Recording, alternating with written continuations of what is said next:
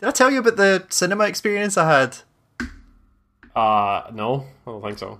Um, so we went to go. We went to the cinema because you know it was the first thing that kind of opened that we're like, wait, this Yeah, is you can you can controlled. do that now. That's the- Yeah, yeah. this is controlled. It's spaced out. They're like they're doing. Yeah, cinemas are fine. So we found that uh, they're doing Cinema Nero's was doing um, something like it hot movie from the sixties. Uh, Jack Lemmon, Marilyn Monroe, like one of our favorite movies. Yep. There's a a guy behind us. Just there are people who are not ready to be reestablished into society yet. Like just and, and well, that was my initial thought anyway. Is like this guy is just talking the whole time. Like he didn't sound drunk. He just sounded like a prick, and he was Oh, just right, like okay. talking and like making comments the whole time, like out loud. Like I was, we were about two, three rows in front of him. It wasn't a hugely pop- populated cinema, but it was like you know, it was just like talking and and I, I went to the bathroom at one point and turned around to see what it was, and he was there with a woman, like just the two of them next to each other. I was like, that's really fucking weird. And he came back and he was just like, oh, shouting and like had gone for his third beer or whatever it was at this point. And like two thirds into the movie, he goes out to get another beer or think it, no, in fact, he says out loud, "I'm going for a smoke," and leaves and does not come back. And I'm like, Oh, what okay. the fuck happened there? Um, and the woman, I heard, we heard the woman behind us like sigh of relief.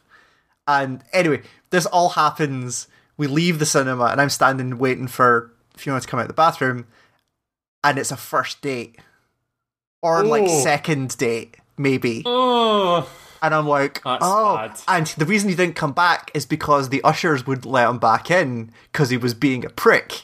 So he, so she spent, and so, this is purely speculation, but like she had the, she had like the kind of like 50s rockabilly look to her, like in Sure, yeah, style. So, and he very, very much did not. So my guess was that they'd had this conversation and she was like, oh, they're showing this movie and it's like one of my favorite movies or something like that. We should go see it. And that he is just a complete arsehole this He entire time. yeah.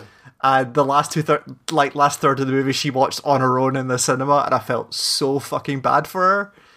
And yeah, it was I like don't a- think you should feel bad for her. It sounds like that guy's a prick. So it does, but like I felt bad for her. Probably dodged the bullet. You know. Well, that's what I'm saying. Like she, like very much was like, I hope they're going their separate ways after this. Yeah, and it was just, yeah. oh, it sounds like a rough date. And I was just like, it was the moment where I left and I realized what was happening because something I overheard something. I was like. Oh, this is like the worst date I've ever seen, Yeah. including the ones I've been on, which have been pretty bad. Like, this is terrible. Holy shit! Just imagine was, being, um, imagine being enough of a prick to miss a third of your day. Like,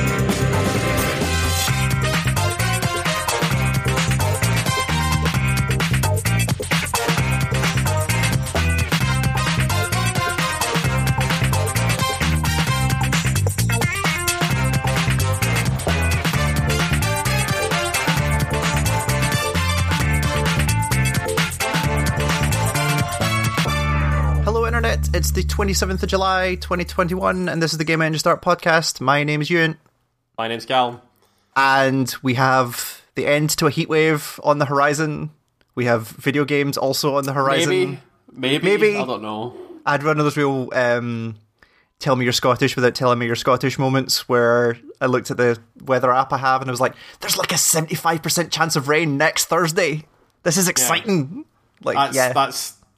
Well, I don't. know- I, I don't know if it's the same for you, but it's definitely for me. Where I think because we grew up in like a fucking like fishing village on the coast, effectively. yeah. um, like my body goes kind of crazy if I don't see water. Oh, yeah. like Uh-huh. it- I, I go a bit stir crazy without seeing water. So really long, prolo- like prolonged periods of time where there's no water, even like rain, like rain works. Mm-hmm. Uh, I go kind of stir crazy. So this has not been good. Like my mental state's fucking all over the place right now. we went to we went down to uh, a friend's leaving thing down at the the shore in Edinburgh, and as we were walking down there, I was like, "The hell is that smell? Like something like something smells really weird." It was like, "Oh yeah, that's the sea. That's what the sea yeah. smells like when it evaporates in hot water." It's like, "Oh yeah, I haven't been down the sea for a while." Okay. Um. Yeah. No. Totally. Like. I mean. I we just like rain, but yeah. Oh yeah, I'm a, I'm, a, I'm a big fan of rain, but it does have like a direct impact on my like mental Oh yeah, hundred percent. reason, Yeah, it's yeah. yes, for sure. Um, the last time, I mean, this would have been a while ago now, but the last time I went back to visit our parents, um, obviously, like where our house is, like kind of suburban, like there's not a lot of noise really up there. Yeah. I had to put on a city noise thing to sleep because I was losing yeah. my mind. Just the amount of silence was Yeah, just. like I always, I always have something on when I'm asleep anyway, so it just sort of Yeah. burns it out. but this was like I needed like car noise or something to be able to. Yeah. It's, it's wild what living in a city for fifteen years has done to me. Hmm.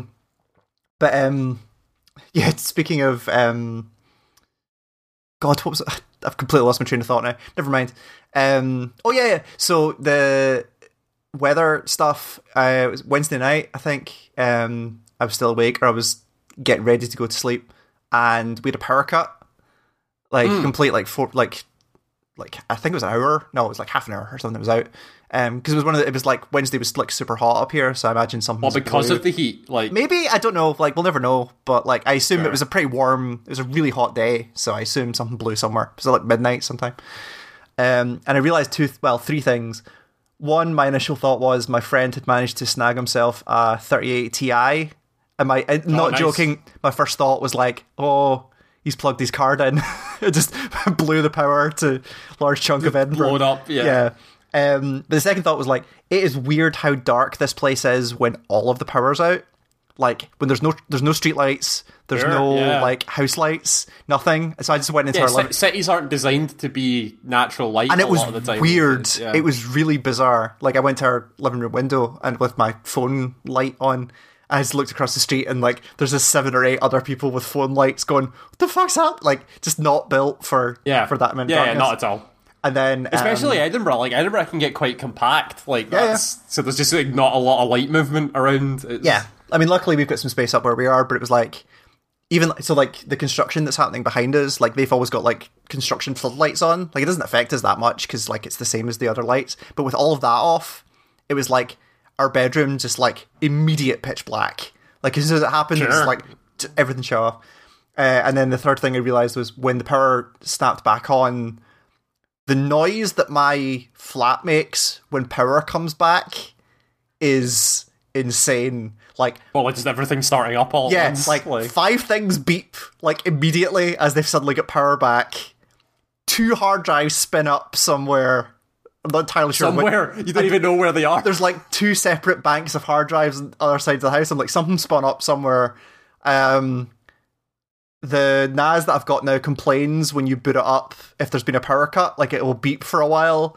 Um, and then there's this little like low level hum that starts, and I'm like, oh, you just don't notice this until it's all fucking off. It was really, it was a really strange noise where I just laughed for a while as everything just suddenly sprung back into life. It Yeah. was, it was very strange. It's the it's the the modern the modern world of like trying to be at least tech savvy is that you Yeah. have hard drives basically everywhere. So May now- not all be plugged in at all, times, but Yeah, but now you end up now you end up on websites going, "Oh, should I get a UPS? Because my server complained really hard when the power just died. you're gonna get UPS for your server. Well, because like if it's a NAS, which uh, this entire thing is like data protection. Like if you get a NAS, the uh, if you get a UPS, even that just has like a half hour battery on it, that you can go, oh, there's been a power cut and like manually shut it down properly so you don't lose anything. Because it complained real hard when I booted it back up. It was like, do not fucking do this again, you piece of shit. I was scared. I was nervous. It's, that's fine. Your server, calm down. It's all right. Um, you've not got anything that important on you anyway. I like the I like the idea that your your NAS has already become sentient and is panicking on a monitor It- somewhere. That's it is the most aggressive. It has the most aggressive "I'm okay" beep. Like it sounds like so when you boot this thing up for the first time. So when I boot up for the first time, um, with a single hard drive in it, the standard "I have successfully boot up" noise is the same as your computer has gone horribly, horribly wrong noise. Like you know, like when your when your PC boots up and like it can't find a OS to boot, it just like this aggressive like PC speaker beep happens it's like that noise. And I was like, well, this is fucked. I've just spent a bunch of money on this thing. It's totally boned somehow.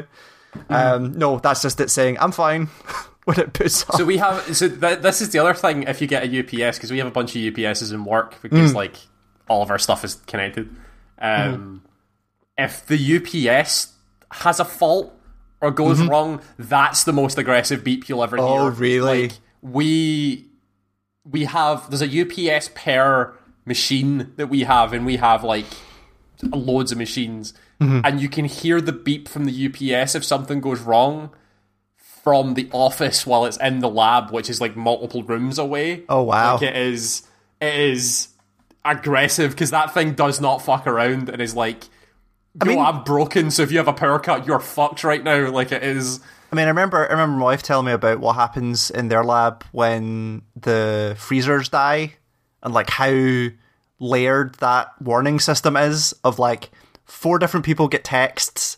There's an automated phone call that happens to someone who needs to Yeah. respond, and like So all yeah, of that we, that's a that's a different system. Where, yeah, totally. but it's, um, but you, the, you want to warn. we have a yeah yeah so we have a we have a like 24 hour temperature monitoring system for like all of our fridges all of our freezers Right. environments in the lab everything that have set specs and if any of them go out and if they're out for more than 45 minutes an alarm goes off sure. and we have to go and address it. And if we're not there, there are people on call that have to go and address it.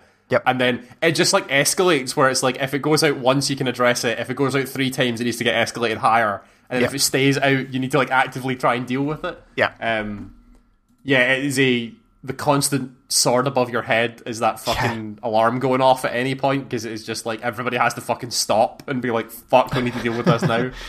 Um, Um, yeah, the the problem with when you start looking at some of this stuff, I, I knew this was going to happen. Like as soon as I got that NAS for just purely for backup reasons, I was like, "This is a slippery slope because there is now a server in my house."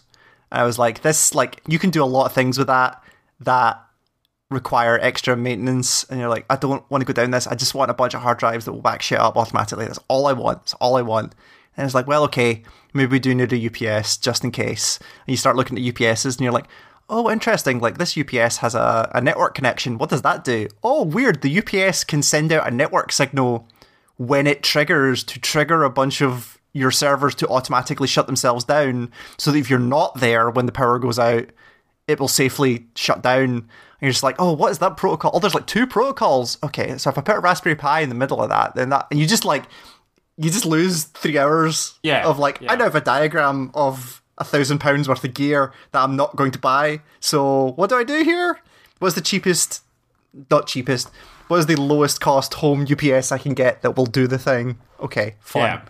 Um, and then space becomes. There's an also issue. there's also if you look at your UPS, there's a bunch of warnings on it that is like massive stickers and specific points. It's like don't fucking touch it here. yeah, it's You're got a lot of "Oh, power okay." in here. Yeah, because it will discharge directly into your body and you Yeah. will die. And you're like, okay, Hey, this thing sure. can power four UK 12 volt plugs. Like, don't fuck with this thing. Do not open. Yeah. Do not touch. Yeah. Um. So yeah. So I'll need to look at. I need to ask people about UPSs. See how I get that sorted. Because it'd be a real shitty thing to pay a bunch of money to get some giant hard drives and a thing, and then have it all just die because the power goes out in Edinburgh one day. Um. But yeah, we'll see. Um.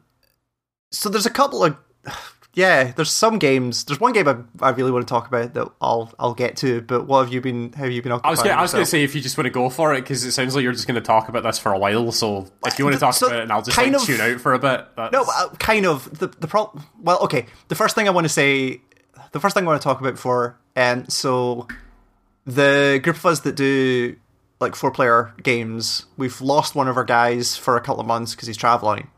So we're like, okay, what can we do as three as a three? Um, and none of the three player games they announced at E3 are out yet. So like, okay, what can we do as a three? And we're just and we all got Game Pass at the same time because we're like, there's gonna be something on here, right? We're just scrolling through and stuff, and it's like, should we try Gears of War? Because we've never really tried Gears Where's of War. my fucking invite to play GTFO? I want to play. we haven't again. we haven't touched GTFO since, but we are we are coming back to it. Don't worry, we need to finish. So we need to finish Gears 5 first, and Yeah. That holy shit, that is a game where we got twenty minutes into it, and I was like, when the fuck did this game come out? And I saw it came out in 2019, and I was Yeah. floored. This game feels like it came out in like 2010. Not visually, but like those games have not changed since Gears 1, which I did play through with a friend. Like that was the only Gears game I've played, was the first one. That game is basically identical to the game that original Gears game. Yeah. which mm-hmm. is wild to me. Like, it's it, it is it is hundred percent like combat arenas and like bullet spongy enemies and chonky lads. Just that's that entire game. Like, I, I, I, and I don't know what I People, expected. people in Durag saying "oh Yeah. hell" a lot. That's, like yeah. completely incomprehensible. We'll we'll talk about story and games in a little bit, but that game has a. So I've played one. One of the other guys had played two. I want to say, and had played. None of us had played anything since then. So we're like, Yeah, five is like quite a leap, right? Because it is. It's like post Marcus Phoenix, so it's, it's post Marcus, but also like. I, I- so I have basically zero idea what's going on. As far as I can tell, that story is basically StarCraft, where it's like, um, the story of Kerrigan, which is like, oh, she's a human. Oh no, she's a creature. Oh, she's a human creature. What? And then it's yeah, it's all over the place. And like, oh, I remember the locust. But then who are the swarm? And wait, oh, the, that's actually but the locust. There was a bit that we were playing it during the week, and there's a bit what feels like a big story reveal where either we either this reveal had happened in a previous game and these characters are not don't care yeah. or they are not selling this as a big reveal or this dialogue is so bad that it doesn't feel like it's a big reveal but it felt like a big reveal to us which was like s- spoilers for gears of war? Maybe? I don't know if the story's right but like they had the reveal in that game where like the locust are creature human hybrids brewed up in a lab. get- I, I'm pretty sure that got revealed in like maybe a game before that one. right okay. But like, Like nobody was been- I, I remember that coming out and it being a big deal. yeah But I think that got revealed in like Gears Four or okay, something like that. sure. Maybe. Because nobody in that game was playing it as a surprise. Um, and also, like, everyone in that game is a prick. Nobody has.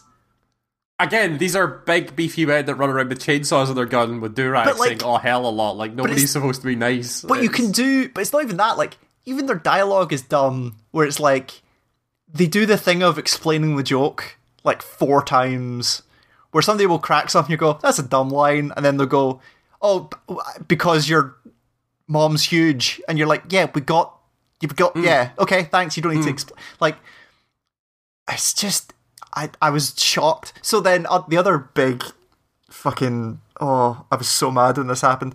So that game is advertised on Game Pass even as online co-op. And we checked and it's Sure. like three player online co-op. And we're like, awesome, let's do three player online co-op of Gears and be chunky dudes and shoot shit. Shoot shit. That sounds great fun.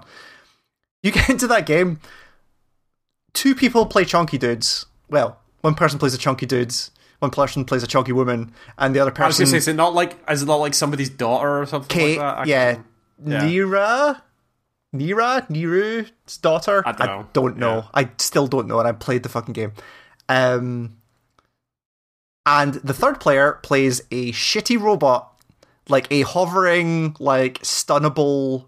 I am a support unit robot, and we're like, oh, okay, this is cool that they're doing this for like the first chapter because like something's gonna happen. That's no, that's the whole game. The whole game, two people shoot lancers and saw up Locust, and the other person runs around grabbing ammo and dropping it to them and like zapping creatures and like healing people. Like there's a one dedicated support person. If I had got two people together to and bought that game, it was like we should do this whole game co-op. It'll be fucking awesome. We can shoot shit for a while. And somebody is a shitty robot for that entire fucking game. I would have been furious. Like yeah. it is almost false advertising. It is almost disingenuous. Um, it was so funny when we started doing it and we realized one of us was just going to be this sh- terrible fucking robot. Shit, robot. Yeah. Oh, it's so as a warning. Gears Five, one of you plays a shitty robot, despite it being advertised as three-player co-op.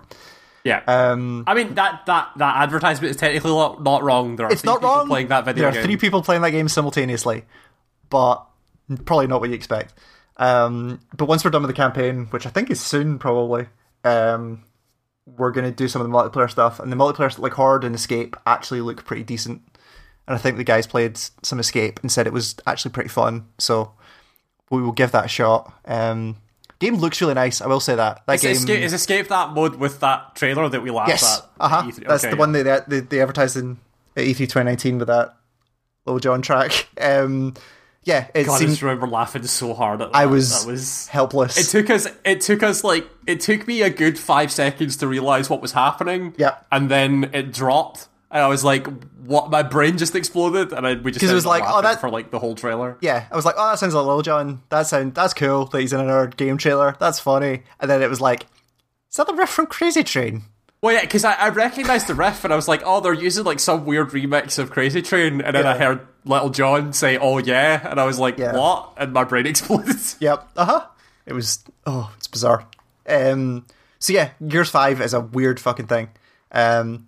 Like, I don't know what it is, but the fact that like everyone in that game is chunky, like yeah, ev- like everyone, to the point Yeah. where like, I I thought it was like some kind of, and again, we had not played any of the games since two, so I was like, did they discover that like the cog thing is some kind of like genetic engineering program where they're like we just injected chunky to all these dudes, and it's like, no, like they're just like that. and it's, you know what it's, it actually felt like sometimes um you know like when you build up a game where like it auto selects the wrong resolution and like Yeah. it starts as like 1610 as opposed to 16.9 and everything's just like slightly stretched it felt like the game had it felt like a bug these Sure, these men were yeah. so chunky because they were just wide like it felt like an axis had been stretched somewhere like they a are, scale value they had definitely some wide lads. Yeah, they oh, are. yeah and They just take up your screen quite a lot. there's just yeah, fuck.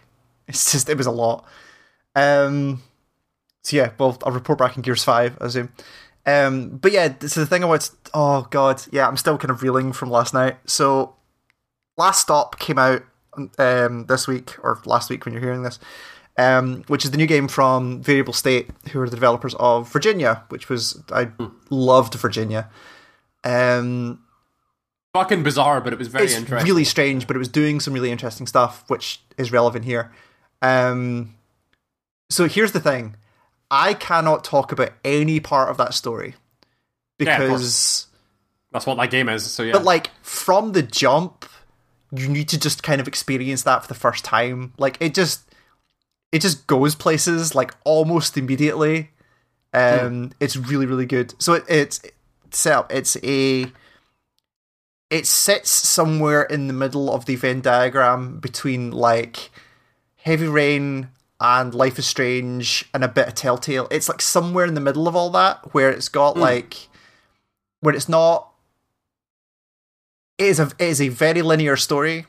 And as far as I can tell, there's not a lot of branching. There's some customization you can do in there of like like clothing stuff and maybe some approaches to some stuff, but it is a like A to B linear story.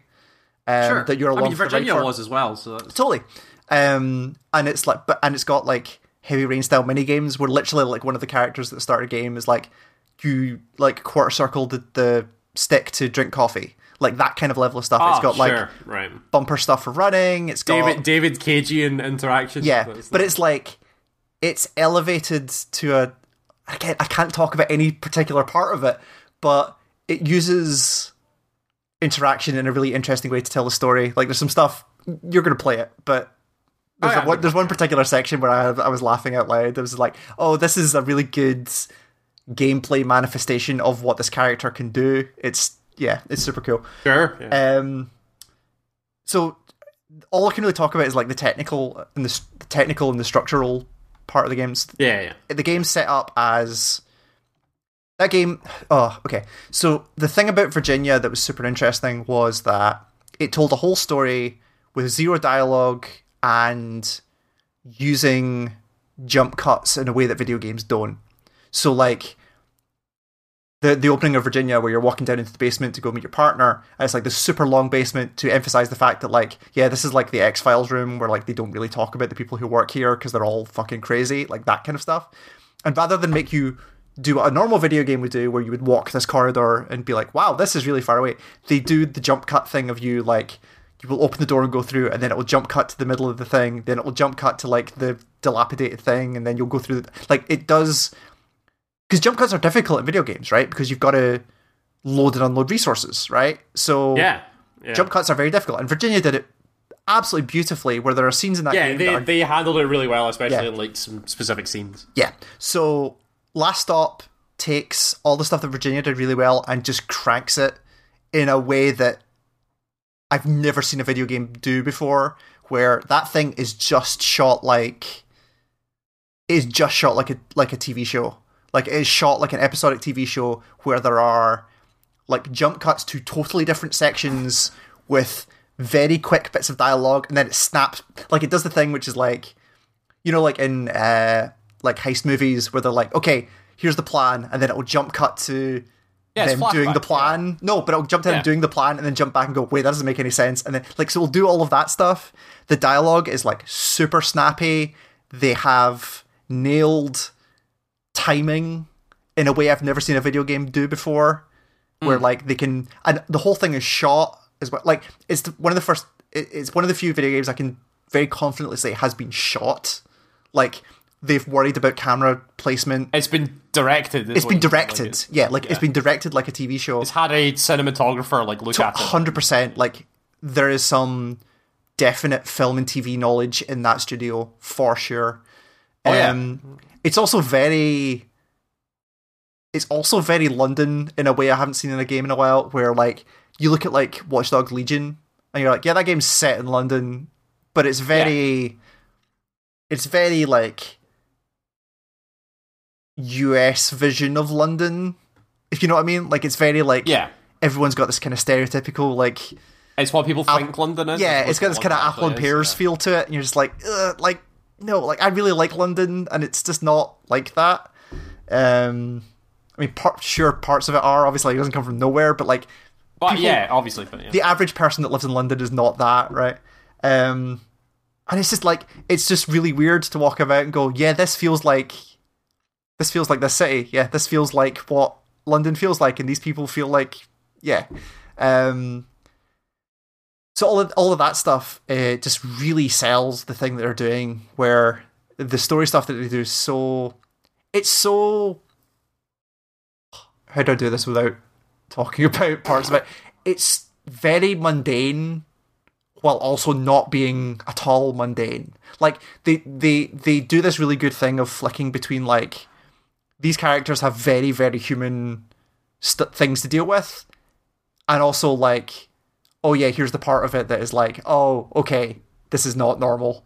And it's they they handle both sides of that well where like the human drama bits that are just like yeah. standard like contemporary human drama stuff is super well handled as well as the what the fuck just happened moments. It just all ties together in a way you do not expect it to uh, or you don't expect games to handle very well yeah. um, and yeah, like the writing super on point, all the voice acting super on point. It's got a very stylized, is the wrong word. Um, it leans closer to like the um like Walking Dead esque Telltale, where it's not cel shaded, but it's like it's flat but expressive. Like the the characters themselves have super expressive faces and animations.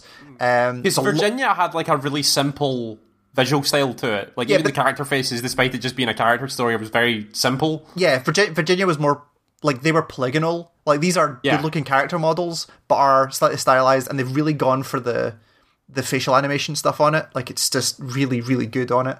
Um, while having this very simple aesthetic where there's detail where it needs to be. Like it kind, it kind of looks like flat colored polygons at points, but it's actually Right, like, okay. There's enough detail in there for you to like get what they're going for. And again, because of the way they've turned down like the hyper detail in parts of these areas. There's a scene where you're walking around um, somebody's apartment in first person, and the amount of little details in there where you walk into a bathroom and you're like, this is hundred percent a British bathroom that I've seen. Like lots of little things like the um like the way that the balls are scattered in the shower and like oh there's a towel Right? rail Yeah, it looks lived in. It looks very lived in and it looks like a real place without it being super detailed or like it's Yeah. not a super detailed game. That's just that's just um creative eye again. Like that's just scene control. Like that's yeah, that's what it's that about is. setting the place setting the place to look lived in is very very difficult even if you have massive amounts of resources behind you and this is like a relatively small studio that are just doing these things. Like they have focused so much on what they need to focus on, and it does get to the point where, like, again with the jump cut style stuff, like I don't know how they're doing this. There are points where, like, like I'm running this on a PC with an SSD, right? So like load times are basically non-existent. But yeah, yeah, yeah, like this runs on a Switch, and as far as I can tell, it runs on a Switch reasonably well. I do not know how they are managing to load and unload stuff as quickly as they are. To or all of these levels or all the chapters are so specifically built where they have all this stuff like ready to go. I was gonna say, is, is it maybe like they're loading everything in all at once and it's just really well hidden? Like, is that the Yeah, but like even the scale of some of the scenes, like there's there there are scenes where you're running across, and obviously it's very focused because they're controlling the camera and all of this kind of stuff. Like it's not third person Yeah, free yeah. camera, but like you have to imagine that they are literally only loading the absolute minimum they need so that they can load this other chunk of this house and also this street and also the inside of this cafe so that the scene even works so that they can just yeah, clip yeah. around um it's super impressive it really is and like the dialogue is it's the other thing about it I really like is it's cool to see a game like this that's not really dark. So like you you know like the tail end of like Walking Dead stuff, or even not even tail end, like most of Walking Dead, like when Telltale really came out there, and they're like, yeah, you're going to drop a cinder block in this dude's face, and it's going to be like full frame on Oh, shot, sure, like yeah. it's that kind of stuff. Or like Life is Strange goes to some super fucking dark places during its story. And like Heavy Rain, obviously, like just ah, wants yeah. to be grimdark for possibly the wrong reasons, but who knows? Like this is a shit. It's it's I, I, I keep wanting to say it's like ITV drama, but good. Like it's that level of like you can imagine this playing at like eight o'clock on a Saturday night. Like it's that level of Yeah, you it- said you said ITV drama, which is a very specific like British pool. yeah because like but because you do it like makes sense when you when you know what that means. Yeah, It's- because like HBO has gone down the direction of we're just going to kill everything, and like even the BBC now, their drama selection is very inspired. It seems to be they've basically taken every lesson from like the kind of Scandinavian like detective drama thing of like everything is like monochrome and dark and fucking all of these people are corrupt and everyone is shitty and all of this kind of stuff. There's this it's it's it's funny, it's very like relatable, it's very it's very much about these people and like the stuff that they do. Like no it's not everything is not terrible all of the time. sure, and it's yeah, yeah. really refreshing to have a game like this where it's not that. Um yeah, it's just it's just spectacular. It just is really good one of these that God, we are gonna have a if you don't end up playing this game for whatever reason, we are going to No, have I'll a- play it. Like, okay, play it. we're going to have a hell of a conversation about that final chapter because. So again, structurally, the way it works is there are basically three main characters. Where when you start the game, the, the kind of chapter select menu is like a, a subway train, and the three of them are sitting on the subway train, and every chapter you follow that character's part of that chapter, and it'll go back to the subway car, and you can pick another character, and then once you've done all three characters chapter, it will go into the next chapter, and then you do the next three. So you're constantly Sure. switching perspectives as the thing goes on, and they do a really good job of. I was like, that's a really interesting way of structuring that, and why would you do it like this? And it actually turns out that like there's totally reasons why it would do that in really interesting ways. Um, yeah, like, and if since I can't talk about the story, like that's kind of all I can talk about. Yeah, But it is- like I, I I think it's better that you let people. Totally, It's like better to inform people that it was good and Yes, let them discover it on their own. it's excellent. Like it's Yeah, super charming. It's oh, there's just yeah that oh yeah. There's just stuff in there. You're just like, this is. There's a direct line between what they did in Virginia and what they've done here, where they've just taken all the lessons and the stuff that worked in there, and they've just gone, okay, let's really blow this thing out and just be like, what can we do with this framing, with this technology, with these tricks we can pull off? What can we Yeah. actually do? You Um, can you can tell that they are very aware of what they're able to pull off and how to do it. Is what you're saying? Yeah. Yeah, totally. And like all the music is like they've got the like Prague Philharmonic to do a bunch of the music, so it's very like genre appropriate if you're going for that kind of TV drama feel. Um, there's a lot of really good like audio network London grime in there as well. That's really Sure, good. yeah. Um, yeah, it's just a really fun thing to go through and just let it just let it take you like it, that's kind of the only thing is you just kind of like, like to like kind of let it just take you places it's excellent um so it's on everything pc consoles last and previous gen it's on switch i'm pretty sure um it's, What did you play on? I played on PC. Um, I'll stop. Let me just very quickly check. Um, Steam. God, I had it. Yeah, it's on Game Pass as well, which is also interesting. Um, yeah, PlayStation, Xbox Game Pass, Switch, Steam. Yeah, it's yeah, it's and it's like five. I think I was five and a half hours um, to get through it. Uh, yeah, it's just it's just excellent. It's just really really good. It's exactly what I wanted from that studio, um, and I can't really say much higher than that. But man, Yeah, there's some stuff in it's- there we're going to talk about at the end of the a, a year. positive review. Yeah, for sure. I'd just highly highly recommend it. Um, was there anything else? I very briefly played while I had Game Pass again. I just burned through some stuff. I was like, oh yeah, I tried um, Snow Runner. No, Yes, Snow Runner? Yeah, yeah, Snow Runner. Yeah, yeah. Um, the the like trucking snow game. yeah, like the hey, look at the physics of our trucks and muds and all this kind of stuff. That I think is barely a game. It's they get. Oh, I, I I can't even really get into it. It's just like they give you all the tools almost immediately, and it's like, okay, here's how you control your car. Here's how the winch works. Okay, Yeah. go. And then you're like, I feel like there's another, there's like an intermediate tutorial you need to give me here of like, how do I conquer these specific types of obstacles? Because otherwise, it just feels like I'm going exactly two miles an hour there and back, and it just it's just not fun. Like I'm sure it is fun for. I'm, mean, obviously these games are super popular, right? So like, obviously people find it fun, but for me, it was just like I haven't found a good reason why I'm doing this yet. I just can't. It didn't. There was nothing here for me. It's like okay, it looks really pretty, and the yeah, the mud tech is super impressive, but it's not the let's chill out and deliver some goods game I was looking for. No, yeah, it's not your American Truck Simulator. No, not at all. And it's not Yeah, even yeah. like it's not even like and again, like um Hard Space Hard Space Shipbreaker, which I always get the name of that game wrong, is that game for me, but also because Yeah. that has a real that game's a real logical element to it that really appeals to various parts of my fucked up brain, which is like, okay, here's this problem, solve it without blowing Break yourself up. Yeah, like take systematically break this thing down and pull things apart and make sure everything's in its right place. And it's like Wilmot's Warehouse, but spaceships. It's great. Yeah. Um, that game's oh, God, that game's so good. Um, so yeah, I tried SnowRunner and did nothing for me. Um, you, we, you were I made up I made up Wilmot's warehouse reference yesterday, and I can't remember why.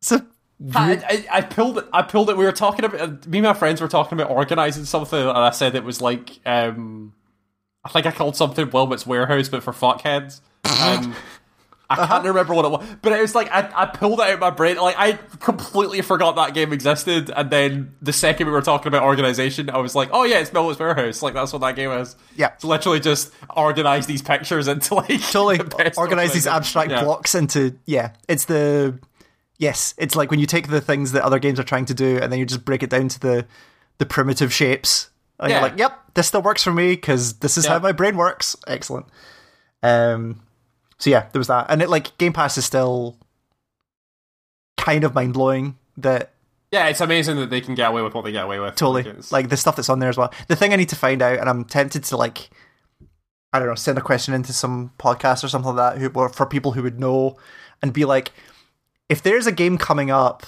like you take something like a, la- like last stop right where like yeah. i'm super into the idea and i want to support these developers because i really like the thing they do is it better for me to straight up buy the game or is it better for me to have logged playtime completion and Game Pass? Like Oh, what like gets them for the, the developer. yeah, what gets them the most money based on because nobody because like that's been the thing about uh like PSN games with gold and like EGS games and all that because well not so much EGS games anymore but like how much like what is the what is the kickback to developers for this like is it are developers doing it because they get money up front are they doing it because the return on it's actually pretty good like what is the what is the what is the what is the the why why are they why are they signing up for this thing right um They must be getting some sort of like cutback or something. Like So, that. like- they need to. the new i mean when we talked about the the the the numbers from the EGS stuff where you're like they did not pay these developers anywhere near enough for Yeah, what it Yeah, was yeah. but then you hear people like i've heard um patrick klepek multiple times talk about the fact that like yeah egs is obviously like and none of them are giving out details like it would be really cool if one of them was like yeah and here's how it breaks down like we pay yeah. a chunk of money and they know. get extra the problem is that I, I, would like to know the answer to that question. I just don't know who would know because I'm pretty sure that Microsoft wouldn't give details. But that's what I'm saying. Like, why would they not? Why? Yeah. So the contrary is like the stuff I've heard from. oh, Well, I mean, we have numbers now on EGS, the PSN stuff. Um, I don't know about Games of Gold so much, but for Game Pass specifically, like I've heard Klepek talk a lot. Well, not a lot, in like hushed tones about the fact that, like, yeah, like this is where Xbox's the Xbox division's money is going. Like they are paying a lot of money Sure, to get these games yeah. out, and it's actually a really good deal because this is how Sure, because they're betting right. their entire f- business on Game Pass. So it makes a lot of sense to them to go like, yes, we have a really good deal. Yeah, because like, the, the two things they're focused on the most are Game Pass and XCloud, and then when you tie those two together, that's probably going to be their yeah, but it's good to going forward. but it's also good to show that like this is one of those things which is because Microsoft are not in the leading position in the console space right now, they are they don't have to just dictate terms, right? They have to work and be like, no, actually, we need to make a really good service for people and for developers because otherwise, like, we are the second, we are the, the second console right now. So we need to do the work and we need to actually yeah, do the yeah, right thing. yeah, yeah. Um, And they have been like ever since Game Pass started, they've been like very It's- solidly being like, we have this proposition and we know what we're doing and all that stuff. Yeah, like for for like even this not small stuff, but like that library just continues to get better. Where you're at a position now where, as of today, like for seven ninety nine a month, you can get all of the Yakuza games from one to seven plus zero, and you're just like, that's Which is wild. hundreds and hundreds of hours of Which content. is yeah, like hundreds of hours. Um, there's like a bunch of multiplayer stuff on there that you're not. There's stuff launching on there. Like the Ascent comes out on Tuesday, which is like a top down shooter that I'm super interested in. It's like yeah, it's Oh yeah, that thing that looks like Expendables. Yeah, it looks like Expendable, or, um, yeah. Turn, it turns out there are two people in the world. There are people who look at that game and go, "Oh, it's like Expendable," or the people that look at that game and go, "Oh, it's like Alien Swarm." That's it. Yeah, it it's also looks like two Alien. Swarm. Yeah, yeah. Um, so yeah, I really want to try that. It's like, yeah, it's it launches on Game Pass. Okay, awesome, good. I can Cool, try it and, and see what it's Yep. like. Um, but yeah, um, the fuck was I talking about? SnowRunner. don't yeah. I don't like that game, yeah. But that's it. um, Watching the watching the Nextlander guys uh, made me really want to try American Truck yeah, you messaged me while we were watching that thing. Going, should we play it this? was so dumb. Like it was, it just sounded great. So the thing they added for people who haven't seen the Nextlander video, they this is a recent addition. They've been beta testing convoy modes for a while, and apparently just hit, it went out in a proper update, which is like proper officially supported cooperative multiplayer in that game, where like you can Yeah. join a you can join a convoy, you can take the same mission, like or work on the same mission together. Um, but it also adds a truck to truck CB radio, like with audio effects, with the beeps. yeah, with beeps all of that the- stuff. Yeah, Um, so yeah, I kind of want to try it. Like, I've, in the back of my mind, I've been wanting to try American Tru- Truck Simulator for a while anyway, and I was like, yeah, this might be the thing that seems like super dumb, and um, just playing with a CB, fake CB radio could be fun. I don't know. We should we should look at that thing. yeah. Um, I think that was everything. Um, shapez.io broke my heart, but that's a story for another time. Yeah. um, what about you? What have you been doing? Yeah, so um, you'll be glad to know that I'm not talking about uh, Mass Effect or Final Fantasy this week. Um, Oh, weird. played Okay. Modern video games that actually came out fairly recently. Really? Okay. Yeah. So one of them, uh, came out very super recently, but I could talk about it because I have played quite a lot of it. Is um, Pokemon Unite. Oh Um, Jesus! I was. Oh. What? So one of the guys I play games with uh, is also a Dota player, and Yeah. the day Unite came out, I'd watched like kind can't somebody play it a little bit. I was like, "Oh, this is just straight up MOBA, huh?" Yeah. And I went Yeah, on yeah. that. I went on that night and was like, "Oh, so you'll be straight on the the Pokemon Unite?" And there was this like three beats of silence, and he went, "Yeah, I started playing it today. It's actually really good." I was Yeah, like, yeah, yeah. "Fuck." Okay. So the, the yeah the background is like I'm a like former League Dota player, so I do have a lot of experience in MOBAs, and um yeah this thing the the the, the it got announced a while ago. They were like, oh, we're working on this like Pokemon MOBA, and everybody was like, sure, okay, whatever. I must have Um, tuned that out because I do not remember yeah. that announcement at all. They, I remember the announcement. It was a while ago, but they, Okay. they- it came out like three days ago now, um, and that game is uh, it's it is exactly what it, it is exactly what it is or what it presents itself to be, which is it is a stripped down basic MOBA. It's very Heroes of the Storm. If you played Heroes of the Storm, Sure. um, but the, the the chat around my FF14 guild with people playing in it is that it is now called Heroes of the Storm. Um, God, that I was literally trying to work out a Heroes of the Storm Pokemon reference. yeah, could- Pharaoh- Heroes of the Storm. Heroes of the Storm was is the, very The good. one that they came up with. Yep. Um, the only right, so the only reason I started playing this was there's backstory behind this, um, which was so way back when uh, me and a couple of my friends played a MOBA that was based on Adventure Time, the Cartoon Network show. Oh, okay, Um, that was it had a MOBA, but it was in like a browser okay. and or it was and it was just like on the Cartoon Network website. Um, and yeah, it was it was just like it was like one of the Adventure Time games, but it was a MOBA, and we played it for fun because it was like 3 a.m. or something like that. Sure. We're like, yeah, sure, we'll try this.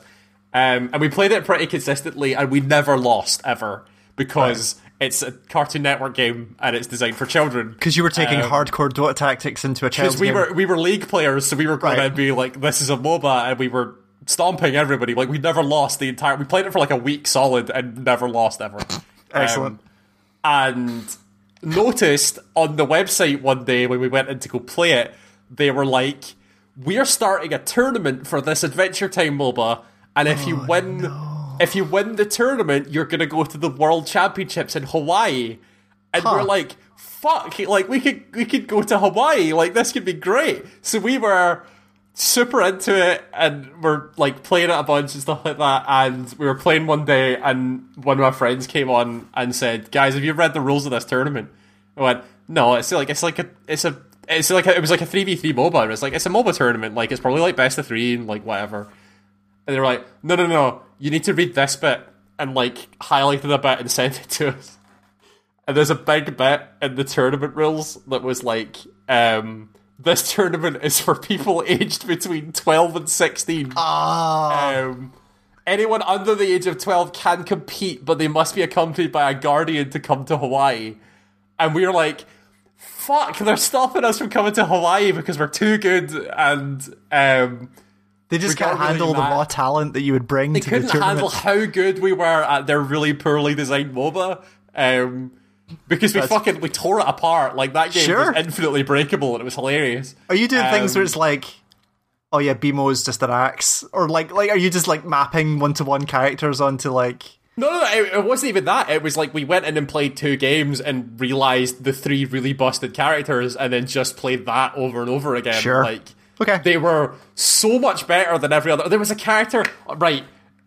Brief aside into the Adventure Time MOBA. There was a character that um, it was Fiona, so it was um, flip gender Finn. Yeah, yeah. If you know Adventure Yep, Time. yep, yep. Um, who had as her like one of her basic abilities was a auto attack modifier that increased her attack speed and gave her over a hundred percent lifesteal. So she basically never died, Never died, ever. yeah. And it was on like it was on like a three second cooldown, so she always had it. So she would never she would never die ever. Even if she got three v one, she would never die ever. So the strategy was, but like you pick Fiona, you pick Princess Bubblegum, who her entire thing was she makes turrets that slows people. So Right. you just you get Fiona to run in, Everybody attacks her. Meanwhile, Princess Bubblegum is setting up turrets the entire fight that slows everybody. So they can't kill Fiona and they're not moving quickly, so they can't leave. And then they just get caught in a fight against someone that can't die. And then you get like whoever else. I think it was like uh, Finn. I think was the other Yeah. one. Uh, the dog would just come in and like had a move where they like grew seven feet and became like a uh, like a thwomp in Mario. And Oh right, yeah, yeah, yeah. Uh-huh. Um, so just did that across the whole team, and everybody died, and you couldn't do anything about it, and that was Great. it. Like that was the Adventure Time MOBA. So we had all that experience, and, every, and so now every single time a MOBA comes up, we're like, "Man, is this going to be the one where we get to go to Hawaii?" Um, and fucking Pokemon MOBA comes up, and me and all my friends message each other, being like, "This, this is the one. Like, we might be able to go to Hawaii with this one because it's like." Nintendo, so they might take it seriously, but Yeah, yeah, yeah. it's still Pokemon, so there'll be a bunch of kids playing, so it might be easy. Um, yeah, Just you, just you running into like a MOBA beach, just kicking sandcastles over. Just be like, what? That's, what? that's that is the, the the you'll never have more joy than absolutely face rolling someone in a MOBA. Like it These is children that you're so beating up. satisfying to absolutely murder people in a MOBA. It's great. Sure. Um, and yeah, but that game Unite's no joke. Like that game is actually legitimately like a pretty well designed MOBA. Okay. Um, so the way it works is it has a dark side, but I'll get onto that. The way it works is it's um five v five. Is it five v five? Six v six? Something like that. Um, there are two lanes that are top and bottom. The goal is to instead of towers, there are goals and like minions that you kill and kills that you get. You get points and you deposit the points in the enemy goal Right. to to score. Every goal's got 100 points that then break it, that then push the lane further up. So that would be like your tower equivalent in other MOBAs. Um, until it gets to their base, and then they have one goal in their base that if you deposit points to it, all points are doubled. So it's like if you get to the point where you're pushed into your base, it's really hard to win because they're scoring twice as much as you. Like Sure, it's, sure. It's that sort of idea. Um, that's the whole premise of the game is that it's a MOBA that's based on scoring these goals, and it is like a floating ring in the sky, and your Pokemon does like a dunk animation. It's pretty cool. Nice. Um, and XP's not shared, so it's not like it's not like Heroes of the Storm. Like everybody has their own individual XP. So last Whereas hitting is a thing. last hitting is kind of a thing, but you get XP regardless, and there's no currency, so you don't need to last hit to get Sure. money. Um, there's a jungle, so you can jungle if you want to. There's like neutral minions, and there are minions with buffs and stuff on it that you can go get. Uh, and yeah, the rest of it is all based on your Pokemon, obviously, because your Pokemon is your characters. They all have different skills. Yeah. Every Pokemon has two skills uh, that each skill can morph into one of two other skills, and then that skill becomes that skill plus, which is like an amped version of that skill, and a unite move, which is their ultimate big impressive move, whatever it might be. Um, so that's how they get around the whole it's a mobile on a console thing because it's for Switch. Um, Right. Because most of the time you would have like five or six abilities that you'd have on QWESR or whatever, Mm-hmm. and you can't do that on a Switch because there aren't as many buttons. Because you need to be able to auto attack and stuff as well. So it's Also, this is a mobile, so what do you mean? it's on Android and iOS as well. Oh, is it really? Okay, I didn't know. Uh, according to this website, Um, it is yes. I've only ever played it on Switch. Um, so yeah, so that's that's that's the idea behind it. And there's obviously there's variants because you've got two skills that branch out, so you technically have four different variants that you can mix and match. Oh, um, sorry, it's coming soon to mobile. It's it was Sure, listed, that so it's coming to mobile soon. Okay, sorry. Um, that's where your variance comes in. Yes. Um, and the game has it has it has to obviously make allowances for the fact that it's on a console. Yes. So you can't you don't have a mouse to like target skill shots or whatever. Right. So you need it, it auto tracks to like what it thinks is the most important target. Okay. Um, which works most of the time, but there is like finesse in. So there's the two Pokemon that I play most are Pikachu and Gengar, and Pikachu has a move where they put like a a circle on the ground that when it explodes it stuns people.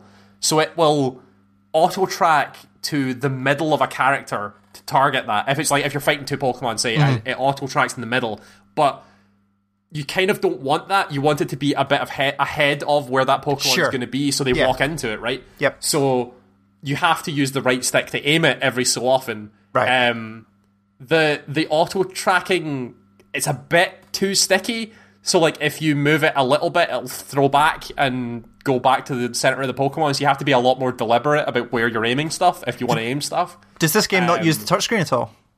No, doesn't. Oh, okay. Um, it's all stick based and button based. Um, Huh. I've tried. I've tried using the touchscreen on the menus because they're horrific, which I'll get back to, but um, it doesn't work. Okay. Uh, yeah, so the the and like auto attacks, like auto track and everything like that. So it's it's largely okay. Like Mm-hmm. it, it plays pretty well. Obviously, there are situations where the auto tracking fucks up and like you end up throwing your ability in the wrong direction or whatever. Yes, but of course. You can you can kind of get around that by like if you hold the button down to aim it and like just flick the stick in the direction where you want it to go, it'll auto track to the automatic target in that general area. Right. So most of the time you can get it right. Um, there are there are Pokemon with abilities where that doesn't matter. Like Pikachu has a thing where he like throws a big electric ball, which once it's out and is tracking towards a target, will auto track to them regardless of what they do. So it'll always find them. So there Okay. are people with skills that make sense in a mobile MOBA. Sure. Um, and the the variance between the characters is like pretty cool. Like there's a lot of there there are different styles of play. There are tanks that have abilities that keep them alive. There are like people who are really good in the jungle. Um, but with it being the first few days of a brand new MOBA, it is horrifically unbalanced. Like Sure. it is dis- disgustingly so. There are characters in that game that should sh- just should not have been allowed out. Like Gengar is one of them, where Gengar has a move that is called Hex, which is like a it's a short range teleport that deals damage, but if they the target is affected by a status effect, it hits them twice and the cooldown gets reset. Oh god. So- okay. And they have an ability that's just like a poison spit. So you just spit poison at them, that's them with a status effect, and you just mash Hex on top of them, and you just like t- teleport and like an eight point star around the character until they're dead. Like that's That's wild. Okay. you can stop it obviously because there's like a one second cooldown between you using hex and stuff like that, so they can like stun you or like lock you out or whatever. But most of the time, if you get into a situation where you're one v one with a Gengar, you're dead. Like it's there's not a lot you can do against it.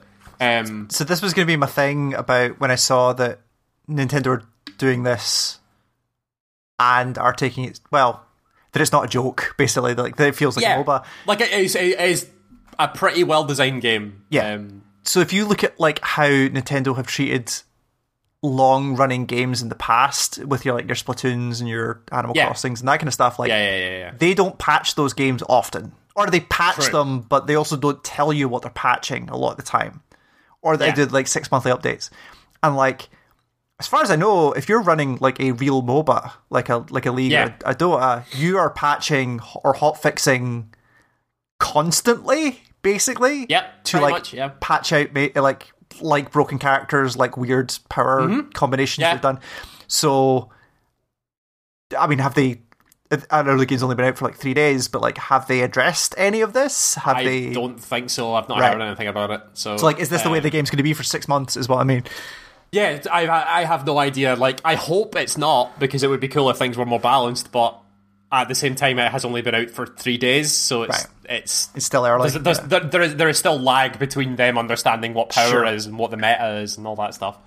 Um, but yeah, so before I get into the bad stuff, the, the the cool thing that the game has is there is a there's like a swing mechanic. So like every every MOBA has like your your your Baron Nashor or your um your ancient equivalent that is like your like a big monster that sits on the map that has a big effect. Right. Um, this has three where there's a dreadnought that if you kill it, your entire team gets an XP boost and a shield, which is really good for like fighting, obviously. Sure. There's a Rotom who's at the top of the map that if you kill acts like a neutral minion in the wave. So it like runs down the lane for you, and if it gets to the enemy goal, it um it gives you twenty points. So it gives you twenty points in the goal, and then makes the goal unprotected, which basically means normally when you run up to a goal, it takes time for you to dunk, and the more points you're holding, the longer it takes for you to dunk. So if you're holding forty, it takes you a lot longer than someone holding five. But if it's unprotected, it's like instant, and points are doubled. So you use that thing to really push down a lane and like knock out a goal in one goal. Yeah, yeah. Then there's the big thing in the middle of the map, which is a big old Zapdos. That if you kill Zapdos, all the goals become unprotected and your team moves faster. So you and you all get a bunch of points all at once. So you basically take the Zapdos, all the goals become unprotected, and you just fucking run it and Right. try and score as many points as you want and break goals and all that stuff. Um, the amount of times that games have been completely thrown because of a Zapdos fight is ridiculous. like way more than like League or Dota uh, ever did when people like fucked up a Nashor fight or whatever. Mm-hmm. It is the swingiest thing you've ever seen because people like they either get really far ahead because they've got like they've dunked a lot of points or whatever, so they think they're strong, go fight Zapdos, realize they're not strong. The other team shows up, wipes them, takes Zapdos, and then swings back the other way because all their points are doubled. Or people get the Zapdos and then keep trying to rush goals, not fighting anybody, and then dying with all their points. Right. Which, when you die, you drop some of your points. So they kill everybody, pick up all the points you dropped, and then go dunk it in your goal. so it is right. really swingy. So you have to be 100% sure that you can both take Zapdos and follow up on it. That And is, is that that's a good thing, right? That Oh no, that's this- really good. Yeah, that's okay. that's good design because that is a that is you want a swing mechanic because otherwise you just a team gets ahead and you can never come back. Like that's exactly. the, yeah. which that Zapdos is hundred percent a major swing mechanic, and it is really cool when people do massive Zapdos steals and then push in and end up winning the game because of it. Um, it's it's really cool. Um, so the dark side I talked about um, is everything that is not in the game. so it is all the stuff outside of it. When Yeah. you get into it, it's a really cool, well designed mobile MOBA game with Pokemon characters, if that's what you care about. Also important, it's free to play, right? Free to play, yeah. Yes. Completely okay. free to play. When you get out of the game, it is a very predatory mobile game. Mm-hmm. Like like your Raid Shadow Legends and all of that stuff, where there are multiple currencies, some of which they don't explain to you and don't tell you how to get. Mm-hmm. Obviously, one of them is premium because you have to pay money. Best value. Um, I saw the I saw the screen that was like, here's a sack of blank. Oh, Yep. here's the, the the genius thing about that is that is horrific, but at the same time, like so this went through someone with a business degree was that your first purchase of the gems is doubled. So if you buy six hundred gems, you actually get twelve hundred. Okay. That's the so it is it is horrifically bad value to buy anything other than the biggest bundle that you can get the double off of Because it's gonna get and you So- only get that once, like your very and you only first get that in the first purchase, yeah. So That's it fucked. basically it basically means if you're being smart about it and you want to spend money on Pokemon Unite, you spend twenty quid. Like that's Right. it. Like that you because otherwise it's just a waste of money. Like it because your first purchase is doubled and you want the double. Yeah. Um which is insidious, but at the same time you're like, I see what you're doing, like this is this is very predatory and you I get it. intelligent fucks. Yeah. You intelligent business people and your ways to get money out of people's pockets. Uh Um, huh. so there's there's that. There's so there's there's so there's like there's coins which are your your base play the game get thing, um, which are also capped per week, so you can only earn like thirteen. Was it thirty one hundred a week? Right. Um, so even if you play a bunch, you're just gonna stop earning coins eventually. Right. Um, there are coins that are a different currency that you get via the like the battle pass. It has a battle pass of course. it has a battle Wow. Okay. Yep. Uh huh. um, you get that for the battle pass, and you get that from the random loot boxes that are also in the game. oh my god. Uh, they really just threw everything in this, huh? They give you every every mobile thing is in this, and yeah, so there is the coins that you get from the battle pass or the random loot boxes, and the random loot boxes you get you get energy at the end of every fight. Oh, I was literally waiting get- for you to say the word energy as well. Yeah, we get energy. Get you get Aeocian, I think is what it's called. Energy at the end of every fight, and when you get to hundred energy, you get to spin the wheel and get something out of the the gacha. Right. Um, so there's that. There are tickets that you can spend to unlock uh, some cosmetic stuff, but not cosmetic stuff for your Pokemon. Cosmetic stuff for your trainer, because your trainer also has separate cosmetics to your Pokemon. Are they visible in the game? Yes, your trainer is like a physical thing. When Okay. you're playing the game, it's only visible in certain actions. Right. But in the in the lobby screen and the menu screen, you see your trainer. Oh, it's lo- Um, wow. Okay. Yep. Yeah. Um, the tickets the tickets have shreds like there are smaller tickets that you can get that you can exchange for different cosmetics in the store and buy things like held items, which are uh, items that basically give you stat boosts. They're the equivalent Right. of like runes in League of Legends. They have way more of an impact in this game, and you can spend the coins to upgrade those items, and you can get coins by converting real currency. So you can literally pay for power in this game, which is awesome. Um, really like that. That's Wait, great. how- how- um, Did you explain how you the characters get upgraded? Because surely the whole point of Dota is like a character's a character, a character, right? yeah, yeah, so it, it works on mobile principle where you start at level one and you level up by killing stuff. Like Yeah, the, per game, right? per game. Yeah. So there's no like out of game permanent upgrades. That's your held items. Your held items are stat boost items that you will put onto your Pokemon that give them stat boosts in the game, but they are permanent and you can level them separately with these coins. Oh, so That- you literally can pay to win for this yeah, stuff. You can pay for power. Like every every every held item has ten levels, and you Jesus. can you you pay the coins to the the the special coins, not the other coins, to level them up. Which you can pay the real money currency to get more of the coins to then level up your items. So you can pay for power, like it's Yeah, yeah. straight, like uh, completely naked about it. Like they don't give a shit.